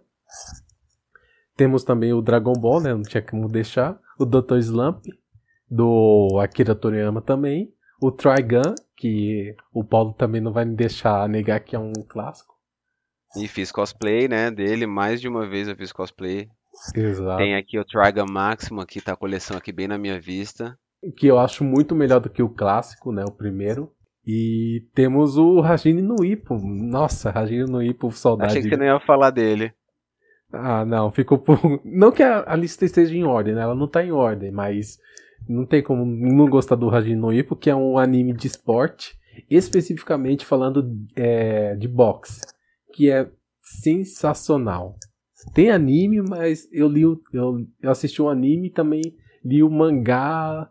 Eu esqueci até em que volume, porque tem mais de 100 volumes. Isso aí tá há anos, anos é, sendo publicado no Japão. Então, tipo, é uma coisa de monstro para você acompanhar. É, eu vou, eu vou, eu vou adicionar mais um também, que eu esqueci. Totoro. Ah, muito bom, muito bom. Ah, e, e, claro, né? Tipo, eu citei animes barra mangá. Eu não coloquei, por exemplo, nenhum do estúdio Ghibli, ou Ghibli, né? Então, tipo, por exemplo, eu adoro a Princesa Nomoki, que é, nossa, fez sensacional, o Nausicaa. Cara, são também outro estúdio que sensacional. Vale muito a pena você assistir. Eu esqueci, é tão Netflix agora, não é? Olha, eu não sei como é que tá a lista do Netflix hoje em dia. Eu sei que para mim o Amazon Prime tá arrepiando em anime. Lá para mim estão os melhores títulos. Mais que o uh... qual que é o nome lá do negócio? Crunchyroll? Ah, o Crunchyroll aí não, não dá nem pra é. disputar, né? Porque ele é focado em anime e já ele desbanca todo é. mundo. Mas se for ver essas plataformas que o pessoal mais tá usando, eu acho que o Prime Video ele tá pegando coisas que são mais dentro do meu gosto. É, eu sei que o Crunchyroll até assisti, é, assinei ele por um tempo, na época que tava passando Dragon Ball Super. É, daí acabou o Dragon Ball Super eu cancelei a assinatura. É, é, mas realmente tem muita opção lá, não tem nem como comparar. Mas o, é, só complementar a questão do anime, eu acho tão interessante essas coisas assim. A gente que é gamer, gosta de jogo japonês, anime e tal. É, cara, mas não dá uma, tipo, a vontade de conhecer o Japão, velho, de você, e, tipo, uma admiração pela cultura japonesa. Eu, eu quando assisto um anime muito bom, eu fico nesse clima japonês, cara, não sei vocês. Eu vivo esse looping que você é. falou desde a minha adolescência eu tenho esse, esse, essa ânsia dentro de mim de ir para lá. E assim, é garantido que algum, eu não posso morrer sem visitar o Japão. Mas eu já carrego essa vontade há muito tempo e, usa, e é culpa dos animes é. isso. Não, não tem como você fugir disso, né, cara? É, eu, sou, eu curto demais a cultura japonesa, chinesa, né, oriental. É, assim como a europeia também, né? Eu, eu, eu sempre fui uma pessoa que me interessei muito por inglês, né? Então eu aprendi inglês sozinho e tudo mais. Então eu também, além de tudo, tenho uma, uma vontade muito grande de conhecer, não os Estados Unidos, mas a Inglaterra, né? Que é o, é o berço da língua ali. É, Londres e tal. Tipo, é, são viagens que eu ainda planejo fazer, tá ligado? O Japão com certeza tá no, no caminho. Até porque eu gosto muito de comida japonesa também. Demais é. também. É, eu gosto. Eu, na realidade, eu, eu, eu, tenho essa coisa também de, de, de, conhecer o Japão, cara, porque eu gosto bastante da cultura, cara. Inclusive na parte musical, é, tem uma banda recentemente que eu tava acompanhando bastante que é chamada de Ninguém Isso. Cara, hum... show de bola banda, cara. Os caras estouraram agora por causa do YouTube, cara, pra você ter uma base. É, a banda já tem 30 e poucos anos, cara. Tipo, é até é até interessante assim de você ver, porque o guitarrista ele se veste como um, vamos dizer assim, um monge, né? É, E daí o baixista, ele é como se ele estivesse como se fosse um demônio, né? A cara pintada toda de branca, assim, né? A cabeça inteira de branca e tal. E o baterista, tipo, já é mais, tipo, moderninho, assim, né? Daí ele tem o topetão lá, aquelas coisas assim, né? Mais, é, mais moderno. então, tipo, é bem massa, assim, porque é bem, é bem cara japonesa, assim, né? Tipo, bem coisa deles. acho assim. que eu já vi essa banda, eles, eles tocam metal mais pesado, assim, ah, com gutural é, não, também, né? Não, não é gutural, mas... Ah, não, não é gutural. Ah, não, é verdade. É, é, é, vamos dizer assim, como se fosse uma música meio, meio experimental, assim, eu digo, porque eles... Pelo que eu escutei, assim, dos, trabalhos deles, assim, eles são bem versátil. É, tipo, eles escrevem as coisas, assim, que são um pouco mais, tipo, hard heavy, assim, pesado e tal, mas tem bastante coisa assim, tipo balada também, assim, mas a, a cultura, assim, é impressa extremamente, assim, na música, né? E é bem, é bem interessante, assim, de ver. Então, eu tenho, eu tenho bastante vontade de ir pro Japão, assim, pra, pra conhecer mais da cultura, né? E, uh, vamos dizer assim, poder vivenciar, né, a cultura. Vamos dizer assim, porque conhecer a cultura, assim, a gente até um certo ponto somente assistindo um anime, assistindo vídeos mesmo sobre sobre o Japão e tudo mais assim, você já consegue ter uma ideia, né? Mas vivenciar ali, tá vendo o troço na tua frente é totalmente diferente. Né? Uma coisa é, ah, com, com certeza. Então é aquela coisa. Eu, eu tenho eu tenho vontade de ir, na realidade já já tenho planos até, cara. Tipo, de, de, de, de Poxa, e tal. Vamos fazer o seguinte, vamos marcar e vamos todo mundo. É, mas não, não, não pra já, assim. Eu, tipo, pelo menos nos, nos próximos 5, 6 anos por aí. Né? Que agora eu acabei de comprar a, a, a, casa nova aqui e tal. Ainda tô mexendo com reforma e tudo mais, então é. É eu tô na mesma que é... você. É, eu, eu, eu, digo a mesma coisa, questão de anos. Mas eu, eu creio que o meu primeiro destino será a Europa, a Inglaterra, entendeu? É, ainda mais que recentemente eu, eu, joguei aquele Assassin's Creed Syndicate, que passa em Londres, cara. Daí você fica naquele clima da cidade. Cara, aquela cidade é linda demais, velho. Enfim, tá bom, já tô demais, mudando né? até o assunto aqui. E, e claro, né, falar, é, poder visitar, por exemplo, lugares como Akihabara, visitar os arcades. Ah, é, eu quero ir na Super Potato, cara. Tipo essas. ah, é verdade, hein? Apesar que dizem que a Super Potato hoje em dia é meio careira, mas tem outras lojas. Azar do valor, cara. É aquilo que você quer que tá ali na tua frente, ali no negócio, você pega e pronto, você se vira depois com os pagamentos. É, tem a certeza que você vai ter, né? Que você vai encontrar o que você quer e vai estar tá com uma qualidade boa, né? É, porque é aquela história, tipo, se fosse, vamos dizer assim, se fosse pela dificuldade de encontrar, cara, o que a gente. Eu, tenho vários contatos lá do, do, do Japão, assim, cara, que, que tem como arrumar coisa para mim. E assim, tipo, eles andam nas lojas normais, cara, e eles mesmos já pegam e já comentam assim, tipo, cara, você não vai achar isso lá, cara. E é engraçado, você vai na Super Potato, tem, é um preço caro, é um preço caro, mas eles sempre tem. Sempre tem. Então aquela história, tipo, pra, pra evitar, é, é, vamos dizer assim, se você for viajar lá, você vai querer fazer o quê? Você vai querer otimizar teu tempo, né, para você poder experienciar ao máximo possível, né, andar de Shinkansen e tudo mais. É, então, aquela coisa, tipo, vai direto na, na, no ponto onde você sabe é, que não tem erro. Certeira, e aquela pa paradinha pras compras, né? Games, uh, animes, mangás, claro que não pode faltar, né? Eu acho que é o principal é. é a barreira do idioma, né? Porque eu ainda pretendo aprender o japonês, realmente, para conseguir consumir o conteúdo mesmo sem precisar estar tá legendado é. ou traduzido. Mas se eu, no dia que eu aprender, eu com certeza vou, vou tentar trazer muita coisa de lá, mesmo que nem muitos jogos que até não vendem de lá para cá, porque o pessoal não se interessa tanto por conta do próprio idioma, é, né? Eu, eu te falo mais, se eu fosse como você na questão do anime, eu já teria aprendido, cara. Eu tentei. Ah, eu fui braço curto demais mesmo, é culpa é, eu, minha mesmo. Eu, te, eu já tentei aprender o japonês, mas a minha dificuldade não é nem a pronúncia, esse tipo de coisa. É só a, a linguagem escrita, né? Porque você tem que reaprender tudo, né? O, o, sistema de escrita deles, né? Isso aí que me deu uma brochada, porque se fosse, é, se você tivesse como aprender só a língua, é, vocabulário e tal, falada e tal, sem a, a linguagem escrita, beleza, mas é, é muito difícil fazer isso. É muito complicado. Eu já tentei, mas não, não, não deu ainda, né? Quem sabe um dia. Eu, eu é. Quer um Foi? conselho? Ah, sim. Eu, eu morei, eu morei fora já, seis anos. tá? É, mas eu já, vamos dizer assim, eu falo inglês já desde, desde pequeno, né? Porque eu tenho é, pessoas na família, assim, que uhum. são americanas e tudo mais. Então, cara, eu morei seis anos em Los Angeles. O que, que você precisa saber para você aprender uma língua?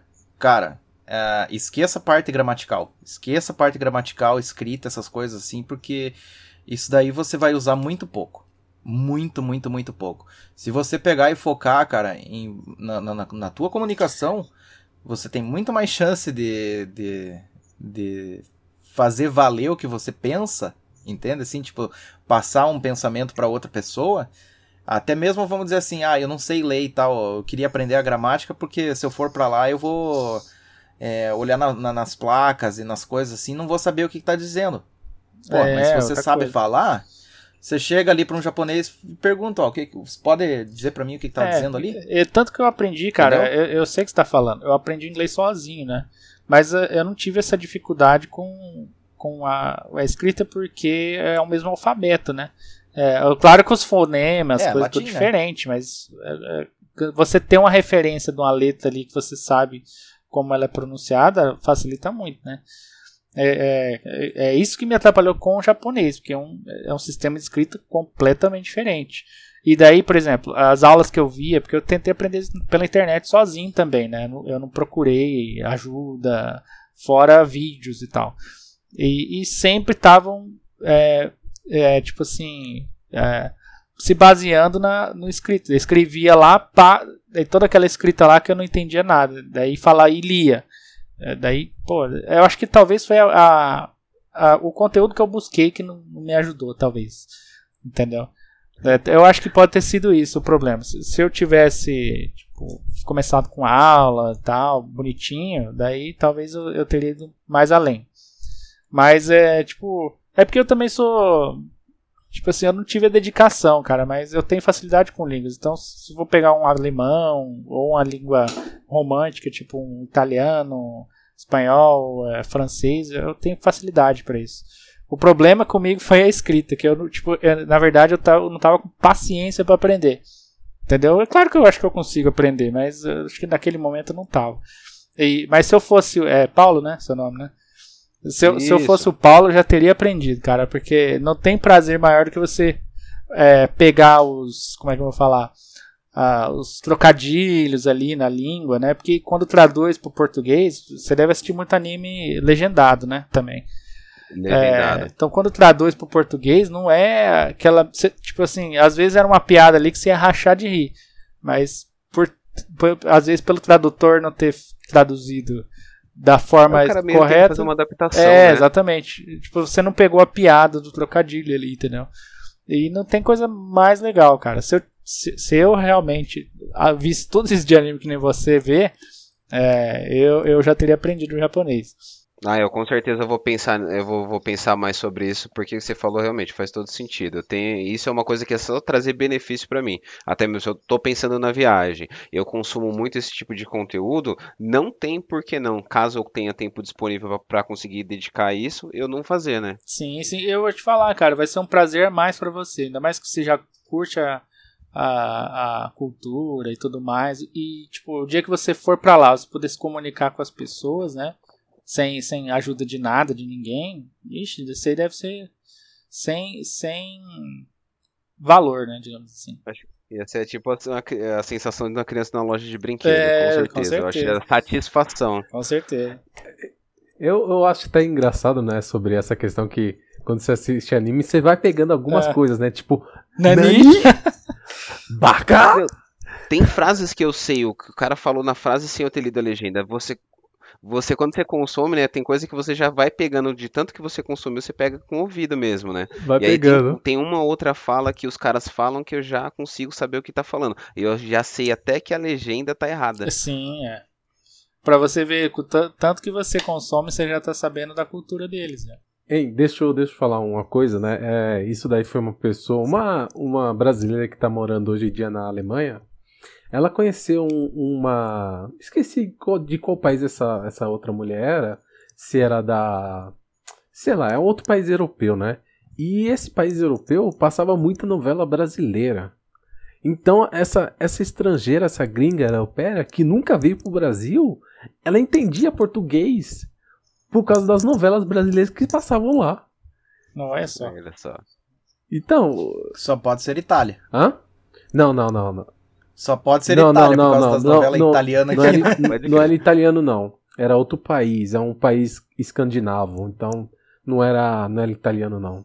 Ah, as novelas brasileiras devem viajar o mundo inteiro, né, cara? Eu sei que antigamente tinha até novela dublada lá nos Estados Unidos, é, e nos outros países por aí. É, tipo aquelas novelas O Clone e tal, é tudo super famoso pra fora. Então, é aí- verdade, fizeram um puta de sucesso lá fora É, mesmo. pô. É, e claro, a gente importa da do México. Porra, mas pra que Chábula melhor que Chaves, cara? Carrossel, Você é o Tiquitito. Tiquitito. Jaime Palilo. A, urzu- a usurpadora. Bete a Feia.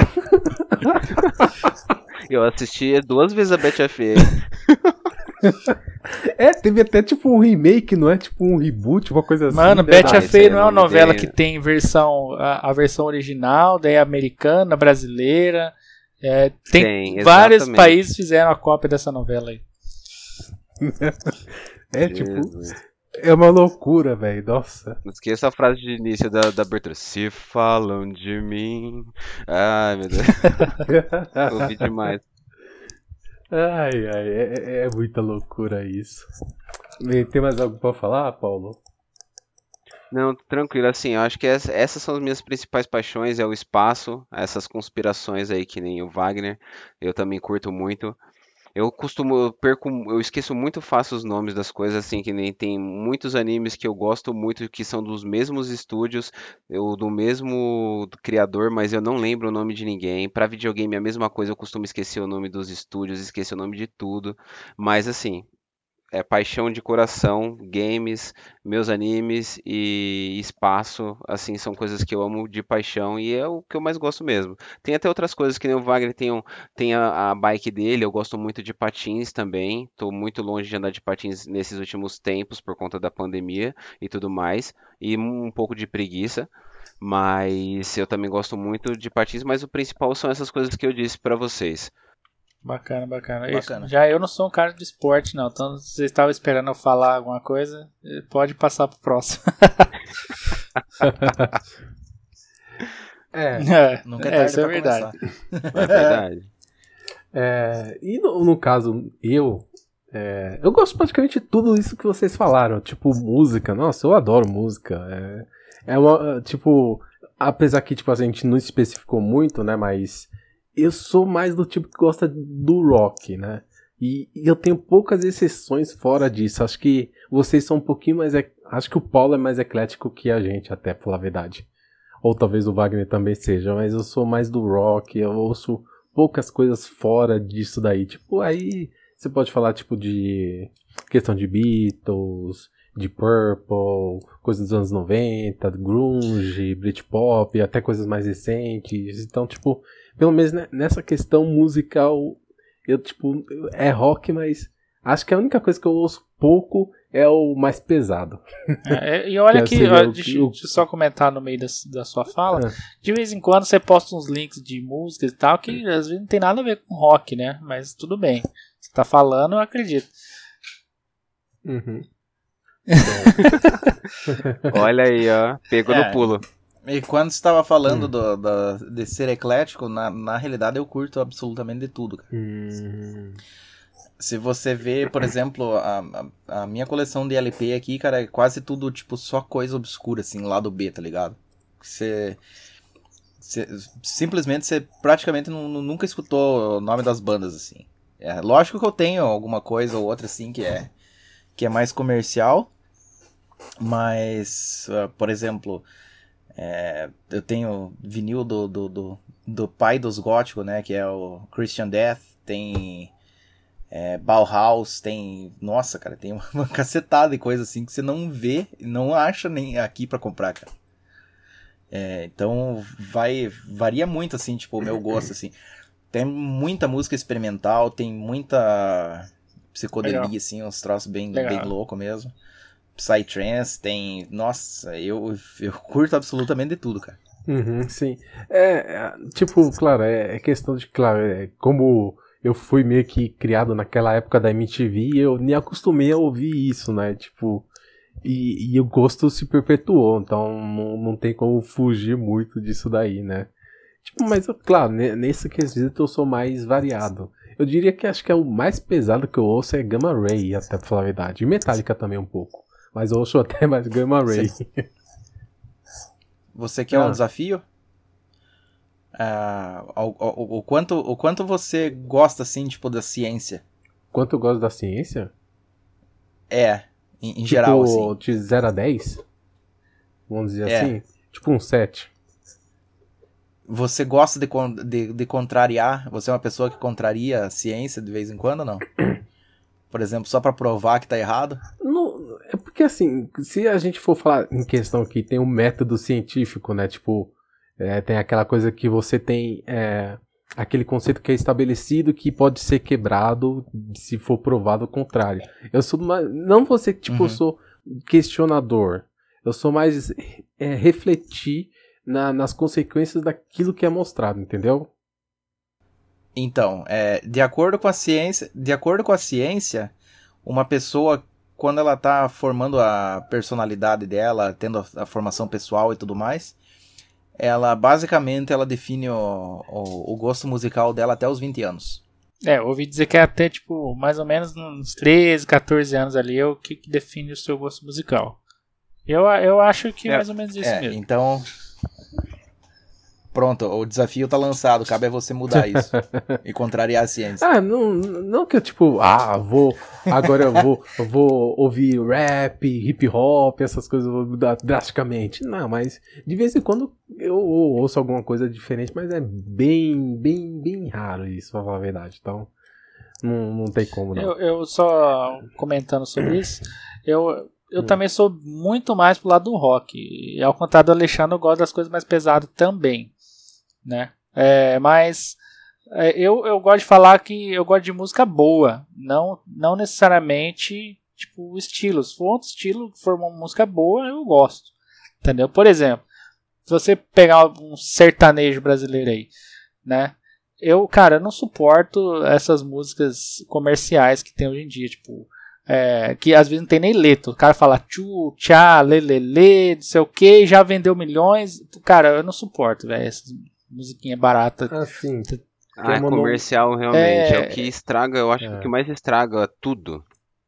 Ex Cara, mas é assim, ó. Tipo, por exemplo, se você pegar. É, é isso que eu ia chegar. Mesmo, eu ia chegar lá. Não tem. se você ouve, é. por exemplo, um Chitãozinho Chororó, uma coisa mais antiga, assim, que você vê que tem uma, um cuidado com a letra boa, tipo, uma melodia boa e tal. Cara, tem músicas dessas aí que eu curto pra caramba, entendeu? É, mas o comercial aí, o que o cara fala só de. É, tipo, é, é, sexo, é bebida, é traição, essas coisas. Mano, eu não suporto essas músicas assim, entendeu? É, o maior, o maior tema do sertanejo é, é, é traição.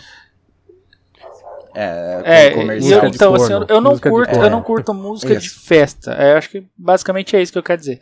Tipo assim, música é, que o é, cara vai entendi. pra beber e tá lá e tá uma música no fundo, uma banda, sei lá, tocando. É, isso aí eu não curto. Eu gosto de música, música bem trabalhada, que é, tem algum fundamento, entendeu? Tipo, não necessariamente tem que ser rock, mas, cara, 90% que eu ouço é rock. É, eu quando eu tava na universidade, pra você ter uma base, eu fiz, eu fiz zootecnia primeiro. Quando. Uh, foi, foi, foi o primeiro curso que eu fiz, assim, na, na universidade, foi zootecnia. Eu na realidade eu queria farmácia, aí eu tentei dois vestibulares, não consegui passar porque a concorrência deu lá na, nas cucuia, né? Aí eu fiz zootecnia pra, porque eu gostava de animais, né? Gosto de animais, né? Tanto é que eu tenho nove cachorros. É, mas aí eu peguei, fiz zootecnia, passei. Beleza, comecei a fazer lá e tal. Cara, tipo, foi a, a coisa mais surreal, assim. Tipo, gente que eu conhecia, assim, que estudou comigo na mesma escola, cara. Era skatista, era. Tipo, curtia hard rock, não sei o que, esse aquilo, blá blá blá. Três meses dentro, cara, os caras já estavam indo de bombacha pra, pra, pra, pra universidade. Sério. Tava indo de bombacha pra, pra universidade, cara, mascando fumo e fazendo mais não sei o que. Cara, eu olhava aquilo assim, cara, de longe, eu falava, meu chapéu. Como cara. que a pessoa muda a é personalidade é pelo que troço que ela tá fazendo, né? Não, simplesmente pra, é, pra ter né? a inclusão social. Exatamente, tem muita entendeu? gente que é muito rasa, né? Ela se adequa onde ela tá. Exatamente. E daí o que que acontecia? Cara, eu, vamos dizer assim, é, eu me tornei antissocial, cara. Totalmente antissocial, porque o povo pegava, os meus amigos mesmo da universidade lá, oh, mas que curtiam rock e tudo mais, não sei o que, é, e não vestiam, é, não se vestiam a traje, né, a rigor pra, pra, pra ir pra aula. É, eles vinham, ó, oh, vamos lá, na, na, vai ter festa e tal, não sei o que. Cara, não vou, bicho. Ah, mas por que, porra, você nunca vai, isso aqui? Falei, cara, primeira coisa, se eu for perder meu tempo para escutar música sertaneja, ver a galera tomar gole e ficar bêbado e fazendo um é. monte de besteira. Tá, e daí eu falei, e fora os papinhos, cara, que vai ser sempre sobre carro, futebol, novela e mulher. Eu fico em casa, cara. Eu, eu gasto meu tempo lá com assistindo meu, meu seriado lá, que seja o Ancient Aliens da vida lá, cara. Eu tô aprendendo. Eu prefiro gastar o meu tempo com, com algo que seja valoroso, assim, para mim, que traga algum conhecimento do que simplesmente socializar por socializar. Daí o, ca o cara é, ouve tudo isso e fala, pô, mas você falar só não, tá bom, você não precisava me ofender. não, não, mas é. é. que no caso, vamos dizer assim, tipo, sim, isso, sim, isso não, é um resumo, né? É que eles cansaram durante, durante o primeiro ano de me convidar, cara, hum. pros troços. É, mas você nunca vai, que não sei o que, que sei aquilo. Aí eu peguei e, tipo, fiz um resumo, não, né, cara. Olha, eu, é, esse aqui, é, esse é eu o meu concordo com você, bicho. eu concordo pra mim é uma perda você, de tempo. Né? E, tipo assim, é. Eu, e, é, esse negócio de mudar estilo e tal, por outras coisas, nada a ver. Eu, por exemplo, sempre gostei de rock, mas nunca, nunca fui daquele cara de pintar o olho, é, sei lá, comer cabeça de morcego, é, vestir preto, não sei o que, colocar piercing. Não, nada disso, mano. Eu usava camiseta, tênis e tava ouvindo metal pesado no meu fone de ouvido lá, ninguém nem sabia. E era isso, cara. Mas então, nós estamos. Uhum. É. Mas ó, pra você ter uma base, eu, eu, eu toco numa banda de heavy metal. Eu não é, tenho também. uma tatuagem, eu não tenho um piercing, eu não tenho é, nem cabelo também, comprido. é, eu já tentei então. ter o cabelo comprido, mas enfim. É, vai lá, Alexandre, uhum. nós estamos aqui na to... tomando o seu tempo aqui.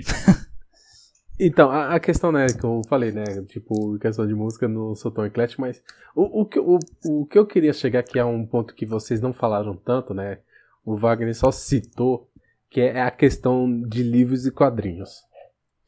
Porque eu gosto também de outras coisas, mas como falaram pouco, né, e a questão assim, eu, eu leio desde quando eu, eu não entendo, né, tipo, de criança, né, eu, eu acho que eu peguei o gosto de leitura mais é, lendo uma autora brasileira chamada Stella Gar, que ela fazia umas, uns livros infantos juvenil, né? E que, cara, eu gostei. Peguei gosto de. pela leitura, né? Eu me lembro até que teve uma época, quando eu era bem jovem, eu, eu li o Hobbit. Aí eu, caramba. Isso, e é aquela coisa, aquilo te pegou, mas o quem já leu o Tolkien sabe que o cara escreve muito. É, é tipo, uhum. é, vamos dizer que é uma leitura muito maçante, sabe? Ele descreve muitos cenários, né? Escreve E você, né, no caso, quando você leu a primeira vez, você viajou, tipo, imaginou tudo. A, a, é, mas só que, que mas exatamente, mas quando você é um, um, leitor jovem, aquilo é muito maçante, é tipo é muita coisa para você, sabe? Uhum. E tipo, eu lembro que eu fiquei muito tempo sem ler, porque aquilo tipo cansou, sabe? Que é, falam burnout, né? Tipo, aquilo cansou muito, mas, mas claro, eu adoro. Depois li Senhor dos Anéis, tudo. Cara, tipo, eu adoro esse tipo de coisa, né? Eu não tenho uma quantidade de livros igual ao do Wagner. Eu devo que um, talvez uns 200 livros aqui em casa. Sério? Que, Pô. É. Tem, tem um autor até, que eu acho até interessante citar esse caso, que é o Bernard Connell, que é um britânico, né? E Você ele me viciou nele. Então, nossa, o cara é muito bom, velho.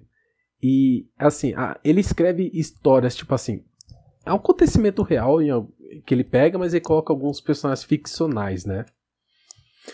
Então tem a trilogia dele do ator, que é, ele coloca como ator, né? Porque para ele, tipo, ele fala que tem evidências que o Arthur ele não foi rei, ele na verdade foi um senhor de guerra. E essa trilogia de livros, cara, eu coloco no mesmo nível, tipo, do Senhor dos Anéis. Aquilo dali é muito bom. Muito é demais, né? É muito maravilhoso mesmo. Muito bom. A, a, descrição das batalhas é muito incrível. O cara, o cara é especialista em descrição de batalha. E, e claro, né? Tipo, e, e, é um livro bem maduro. Porque você vê o, o ator, ele tendo que fazer decisões difíceis, tendo que lidar com decisões difíceis, né? Porque tá tendo conflitos internos dentro da própria. Que não é Inglaterra, né? Naquela época não era Inglaterra ainda. Não, não, é. Falaria que, tipo assim, entre os, os bretões, né? Que tá, é antes da Inglaterra. E tem a, a invasão saxônica que está ocorrendo naquela época, então tem que lidar com esses conflitos internos, os saxões. E tem um, uma outra série de livros que, que ele está fazendo ainda, que está sendo lançada, que é fenomenal, que até tem série, que é o Crônicas Saxônicas, que as pessoas devem conhecer por aí como o Último Reino, Last Kingdom que trata justamente sobre a, o nascimento da Inglaterra, quando tem a invasão dos dinamarqueses no, nos quatro reinos, que eventualmente se transformaria na Inglaterra. E eu li os, os 11 livros né, ano passado, e esse ano eu fui assistir o Villain Saga, que é um anime, que é um shonen e que trata mais um, um período relativamente perto do do Crônicas Saxônicas. E, cara, eu, eu, ler o livro do Bernard Cornell estragou ler o Vilante Saga, assistir o Vilante Saga. Não que o anime seja ruim, mas ficou muito surreal para mim, pra uma coisa que eu já tinha lido que era mais pé no chão, sabe? É, até mesmo para dar um complemento a tudo que você estava falando do, da escrita dele, ele também coloca muito contexto histórico real no, escrito mesmo, ele explicando fatos históricos, como se fosse um complemento do livro ali pós-história. Então ele explica como ele conseguiu algumas informações, com base em que ele colocou aquela informação na história. Então você tem um enriquecimento do conteúdo além da própria história ali dentro do livro. Então realmente você vê qualquer outra coisa que tenta representar a mesma coisa, você com certeza percebe que não tem o mesmo nível de detalhe ou de realismo. Exatamente. Tem um livro que eu li também dele, que eu acho que é o Todos Imortais, acho que é esse, que se trata justamente da época do início do teatro. E tem o Shakespeare, né? Tem, o personagem principal é o irmão do Shakespeare. Mas trata do início do teatro e, e, e de todo esse contexto histórico da, da igreja que não era que era totalmente contra, que só podia atuar homens, mulheres não podiam atuar. Então, tipo, tem todo esse contexto histórico que é muito interessante. Então, tipo, vale a pena. Eu, tipo, leio diversas coisas. Então, tipo, tem Guerra dos Tronos, Game of Thrones. Eu não assisti a série, mas eu li os livros, né? Tem também Roda do Tempo, que é um que é fenomenal. Guia dos Mochileiros da Galáxias, que eu adoro, Douglas Adams. HP Lovecraft, Senhor dos Anéis, então, tipo, Crônicas de Narnia, tipo, essas coisas que muitas pessoas conhecem, eu li e gosto demais. Então, tipo, essas coisas eu adoro muito. Eu já li livros de não ficção, mas no geral é mais isso. E outra coisa que eu gosto muito que acho que o, Paulo sabe mais um pouco mais, o Rubens também, que eu gosto de quadrinhos, né? E claro, quadrinhos no geral, você tem que, tipo, é, quando as pessoas pensam em quadrinhos, pensa mais em quadrinho americano, super-herói, Marvel DC, mas a quantidade de, de quadrinhos que se tem pelo mundo é muito vasta, sabe? E, tipo, se a gente pensar quadrinhos é, argentinos, poucas pessoas conhecem quadrinhos argentinos, apesar de ter clássicos é, dos nossos hermanos, os quadrinhos italianos, quadrinho franco-belga, os mangás que é quadrinhos, então, tipo, a quantidade de quadrinhos que se tem é enorme, mas o que eu acho que eu queria destacar mais é a cena brasileira que tem crescido muito nos últimos tempos. E que tem me impressionado muito o nível de qualidade. Tipo, nível de qualidade que não se deve a nada aos quadrinhos, tipo, de outros países, né?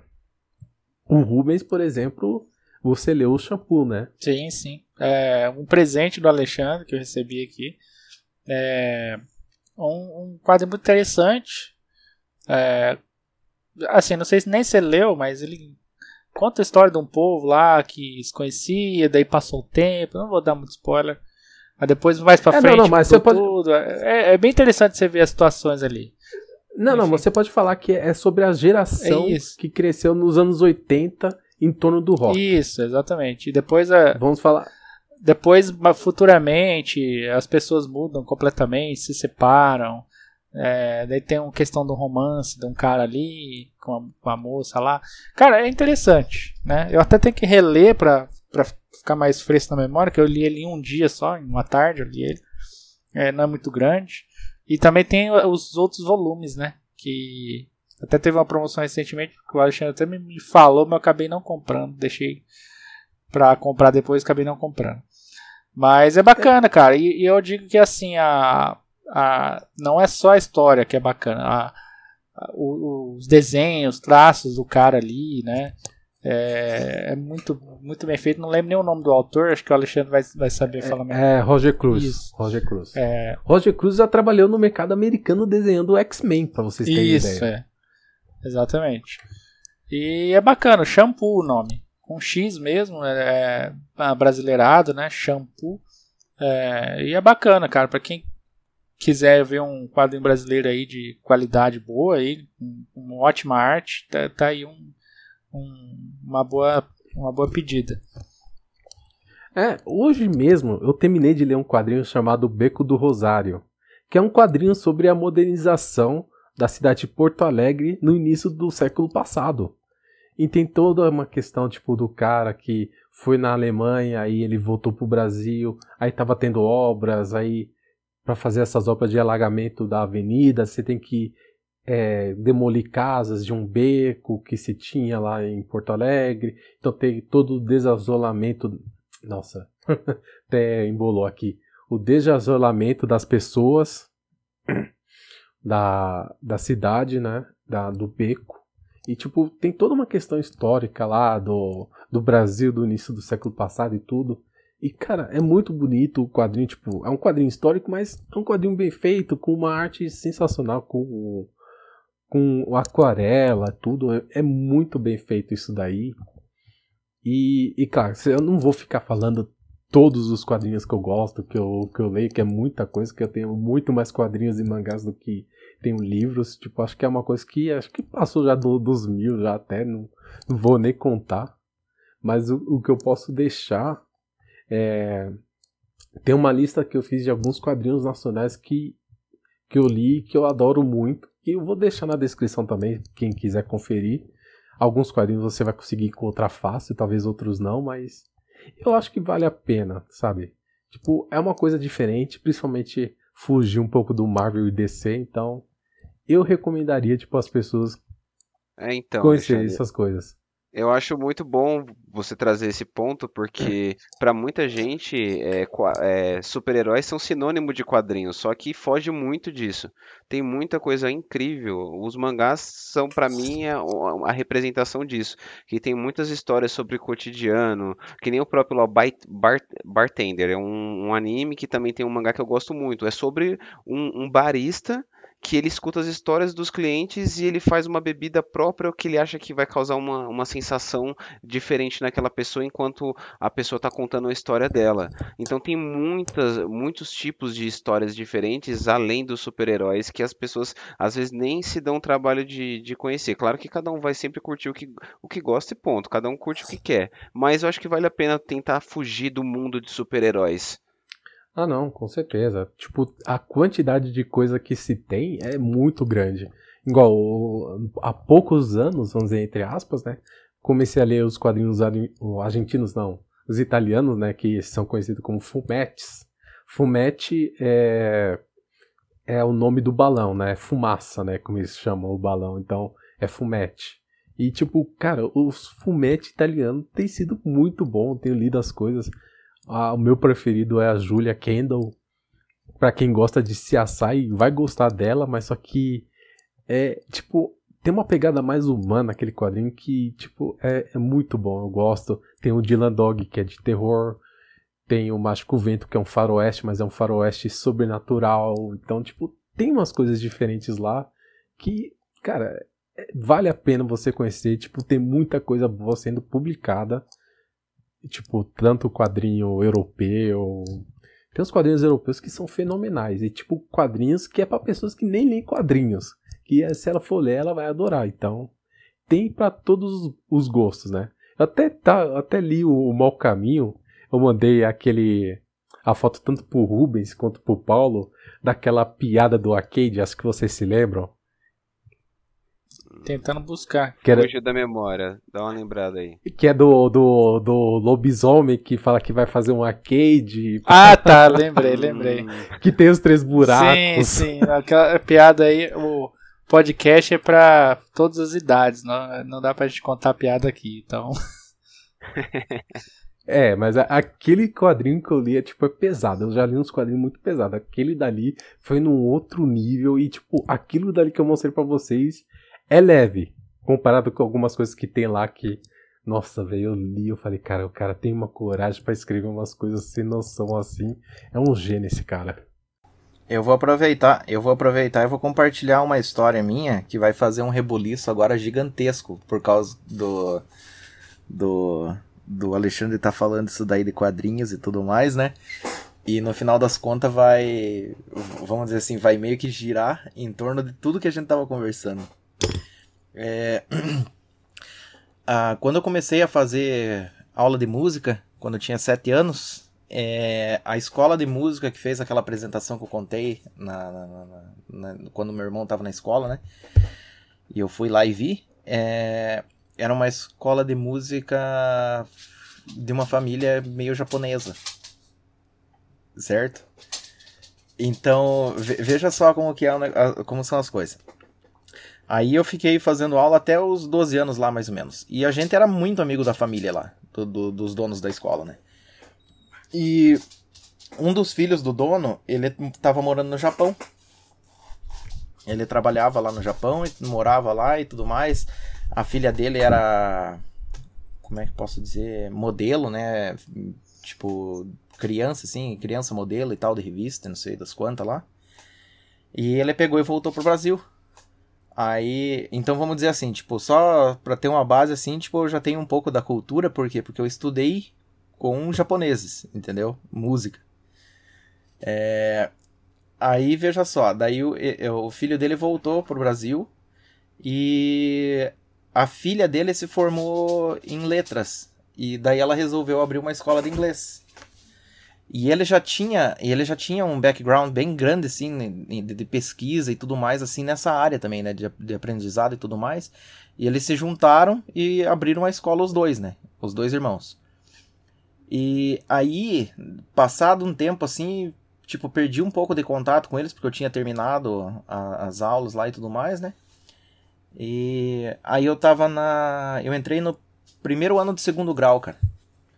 E por causa do videogame, eu, eu desenhava. Eu desenhava demais, assim, tipo, os personagens do, do, do, dos jogos, né? Tipo Street Fighter, do, do Mario mesmo, e outros personagens.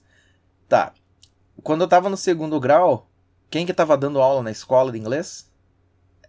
Era eles. Eram eles.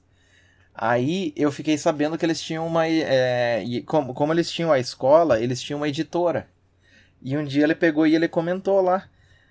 É, aliás, eu tava desenhando no meu caderno. Eu tava desenhando, assim, tipo, no meu caderno e tal, né? e nem tava prestando atenção. E ele pegou e olhou assim pra mim e falou: Wagner, por que, que você não tá prestando atenção na aula? O que, que você tá fazendo? Aí, beleza, ele chegou lá do lado, assim, ele é, e ele é bem sacana, tá ligado? Tipo, ficar de cara.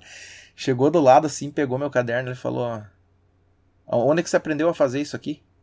Eu falei: Ah, é que eu jogo bastante videogame e tal, não sei o que. É, tá, é, quando que você pode ir lá na minha editora? Daí eu falei: ah, me, me dá o um endereço, né, e tal. E aí eu comecei a fazer um estágio de desenho para fazer desenho para apostila de inglês. Nossa, que, que legal. Demais. Eita. Então vamos dizer assim, tipo, a parte de, de gibi, de, de quadrinho mesmo, essas coisas assim, eu também tive a fase que eu experienciei isso, entendeu? E dentro da cultura japonesa, e com, vamos dizer assim, que foi relacionado com jogos, né? Que, que acabou tudo isso daí acontecendo. Então, uma história bem engraçada, assim. Mas hoje, tipo, eu não desenho mais. É, vamos dizer assim, abandonei a, a carreira. Mas eu tenho vários amigos, assim, até que o Alexandre comentou dos gibis, dos quadrinhos argentinos e tudo mais. Inclusive tem um amigo meu que ele tem uma. ele tem um estúdio é, a, a, aqui na minha cidade mesmo. E ele conhece um. Ele conhecia um argentino, cara, que tinha. Ele fazia quadrinhos. E era um quadrinho bem popular, cara, bem conhecido na Argentina. E, e os dois se tornaram bem amigos, cara. Só que o cara já era bem de idade. E você acredita que o cara acabou falecendo e ele deixou de herança os direitos autorais dos quadrinhos dele, dos personagens dele para esse amigo meu. Caramba. Então, uma coisa, uma coisa bem bacana assim, tipo, mas é, eu só pensei de compartilhar agora que o Alexandre tocou no assunto, né? É, mas realmente é muito bacana como as coisas vão se emendando. Realmente, todos esses contatos que a gente tem, acha que não traz nada? Claro que traz. É, essa vivência com os games, com o conteúdo que você consome, tudo isso te abre outras portas, te apresenta outras pessoas e te dá outras possibilidades, com certeza. Sim, com certeza. E, e claro, só dar um, um, uma pequena curiosidade, né? Na Argentina, os quadrinhos são chamados de historietas, tá? Na, no, em Portugal é chamada de banda desenhada. É muito, muito engraçado isso. E na França é bande dessinée. tudo em Portugal o nome é engraçado se for comparar com o Brasil. Não tem jeito. É, tudo engraçado. Desenhador, tipo, é lá, em vez de desenhista, como é aqui, né? A gente chama mouse e lá é rato. E Exatamente. tem essas coisas aí. É, não vamos estender nisso. Bem, mas. não, agora eu quero estender nisso.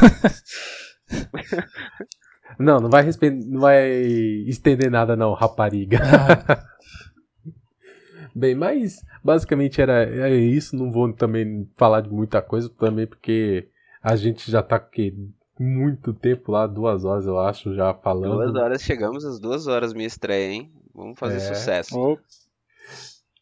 E, então, eu, eu gostaria de já partir para as considerações finais. Primeiramente o Wagner, né? Então, eu gostaria de agradecer pela oportunidade aí de estar de, de tá participando mais uma vez, assim, no podcast, né? Com, com amigos, assim, e, é, com certeza, é, vamos dizer assim, você já tem meu respeito, porque eu sei que vocês são pessoas cultas, justamente por é, fazerem parte desse mundo que vocês fazem, né? De, de, de quadrinhos e tudo mais, leitura, de anime, essas coisas assim. Porque aquela história, hoje em dia a gente tem um lapso muito grande, assim, de, de, de pessoas que têm um interesse por algo, né? E não buscam uh, se aprofundar. Então, eu acho que eu já gostaria de agradecer por isso também, né? Por estarem compartilhando um pouco da, da, da, da história de vocês.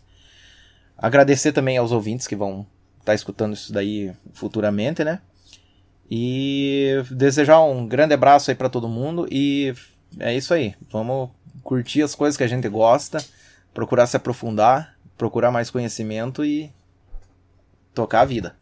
É, meu grande amigo Paulo, finalmente já estreia aqui no podcast. Muito obrigado pela, é. pela participação, né? Passou pela prova de fogo, né? e... Passei, eu falo para vocês que foi um nervosismo aí, principalmente no começo. É, mas com certeza foi, foi muito recompensador para mim. Eu curti demais essa experiência. Sempre falar de coisas que a gente gosta é sempre bom, não tem como. É sempre gostoso, independente de quão cansado você esteja. Se é um assunto que você gosta, uma coisa que você se envolve, ainda mais você poder falar disso, compartilhar com pessoas que gostam das mesmas coisas e você saber também que aí os ouvintes também são pessoas que gostam dessas coisas também vão compartilhar isso com você é muito incrível. Então eu estou muito satisfeita de verdade de ter participado. Agradeço muito mesmo o convite e adorei estar aqui. Espero participar de novo, até mesmo já dar uma puxada de orelha no Alexandre, porque eu achei que a gente também ia falar sobre os jogos indies. E eu quero, se for gravar isso em algum momento, eu com certeza quero participar. Não, vai, vai com certeza, já, já tô falando isso com o Rubens, já tô Já tá no plano aqui, já, já, já tá no plano. Já tá no plano já, no cronograma já, já tá, pode deixar. Então, muito obrigado, Rubens, é, pela participação novamente, né, considerações finais. É, aí, cara, eles já falaram tudo, né, é, é sempre bom a gente falar do que gosta, é sempre um prazer é, compartilhar das ideias que a gente tem, que a gente das coisas que a gente gosta com pessoas que também gostam, né? É, e, cara, eu falo a verdade, eu não conhecia vocês dois ainda, né? Foi um prazer mesmo ter vocês aqui no canal, no, no podcast. É, são pessoas que é, eu pretendo continuar a conversar mais, porque realmente é, é tipo, sei lá, eu gostei muito de vocês, gostei muito do papo. E é isso. E agradecer também quem ouviu aqui o podcast nessas duas horas. E é isso aí, compartilha com todo mundo. É, se tá no YouTube, se inscreve no canal. É, se tá no, nas plataformas de streaming, no Spotify, segue a gente aí. E é isso aí. Então, novamente agradecer ao Wagner pela participação, o Paulo pela participação e pela estreia, né? Muito obrigado, Rubens, novamente, né? Todo mundo contribuiu, né?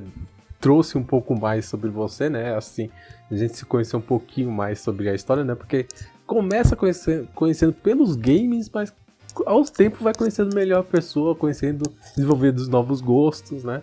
E claro, fica aqui a, a, dica, né? Igual todo mundo falou, né? Procure conhecimento, procure conhecer coisas novas, sabe? Eu, eu também sempre falo, sai um pouquinho do mainstream, conheça as coisas diferentes, né? Tava falando pro Paulo dias atrás sobre a questão do shonen, que já estava cansado de shonen de lutinha, que já quero coisas diferentes. Então, tipo, varie, né? Tipo, conheça as coisas novas, diferentes, sabe?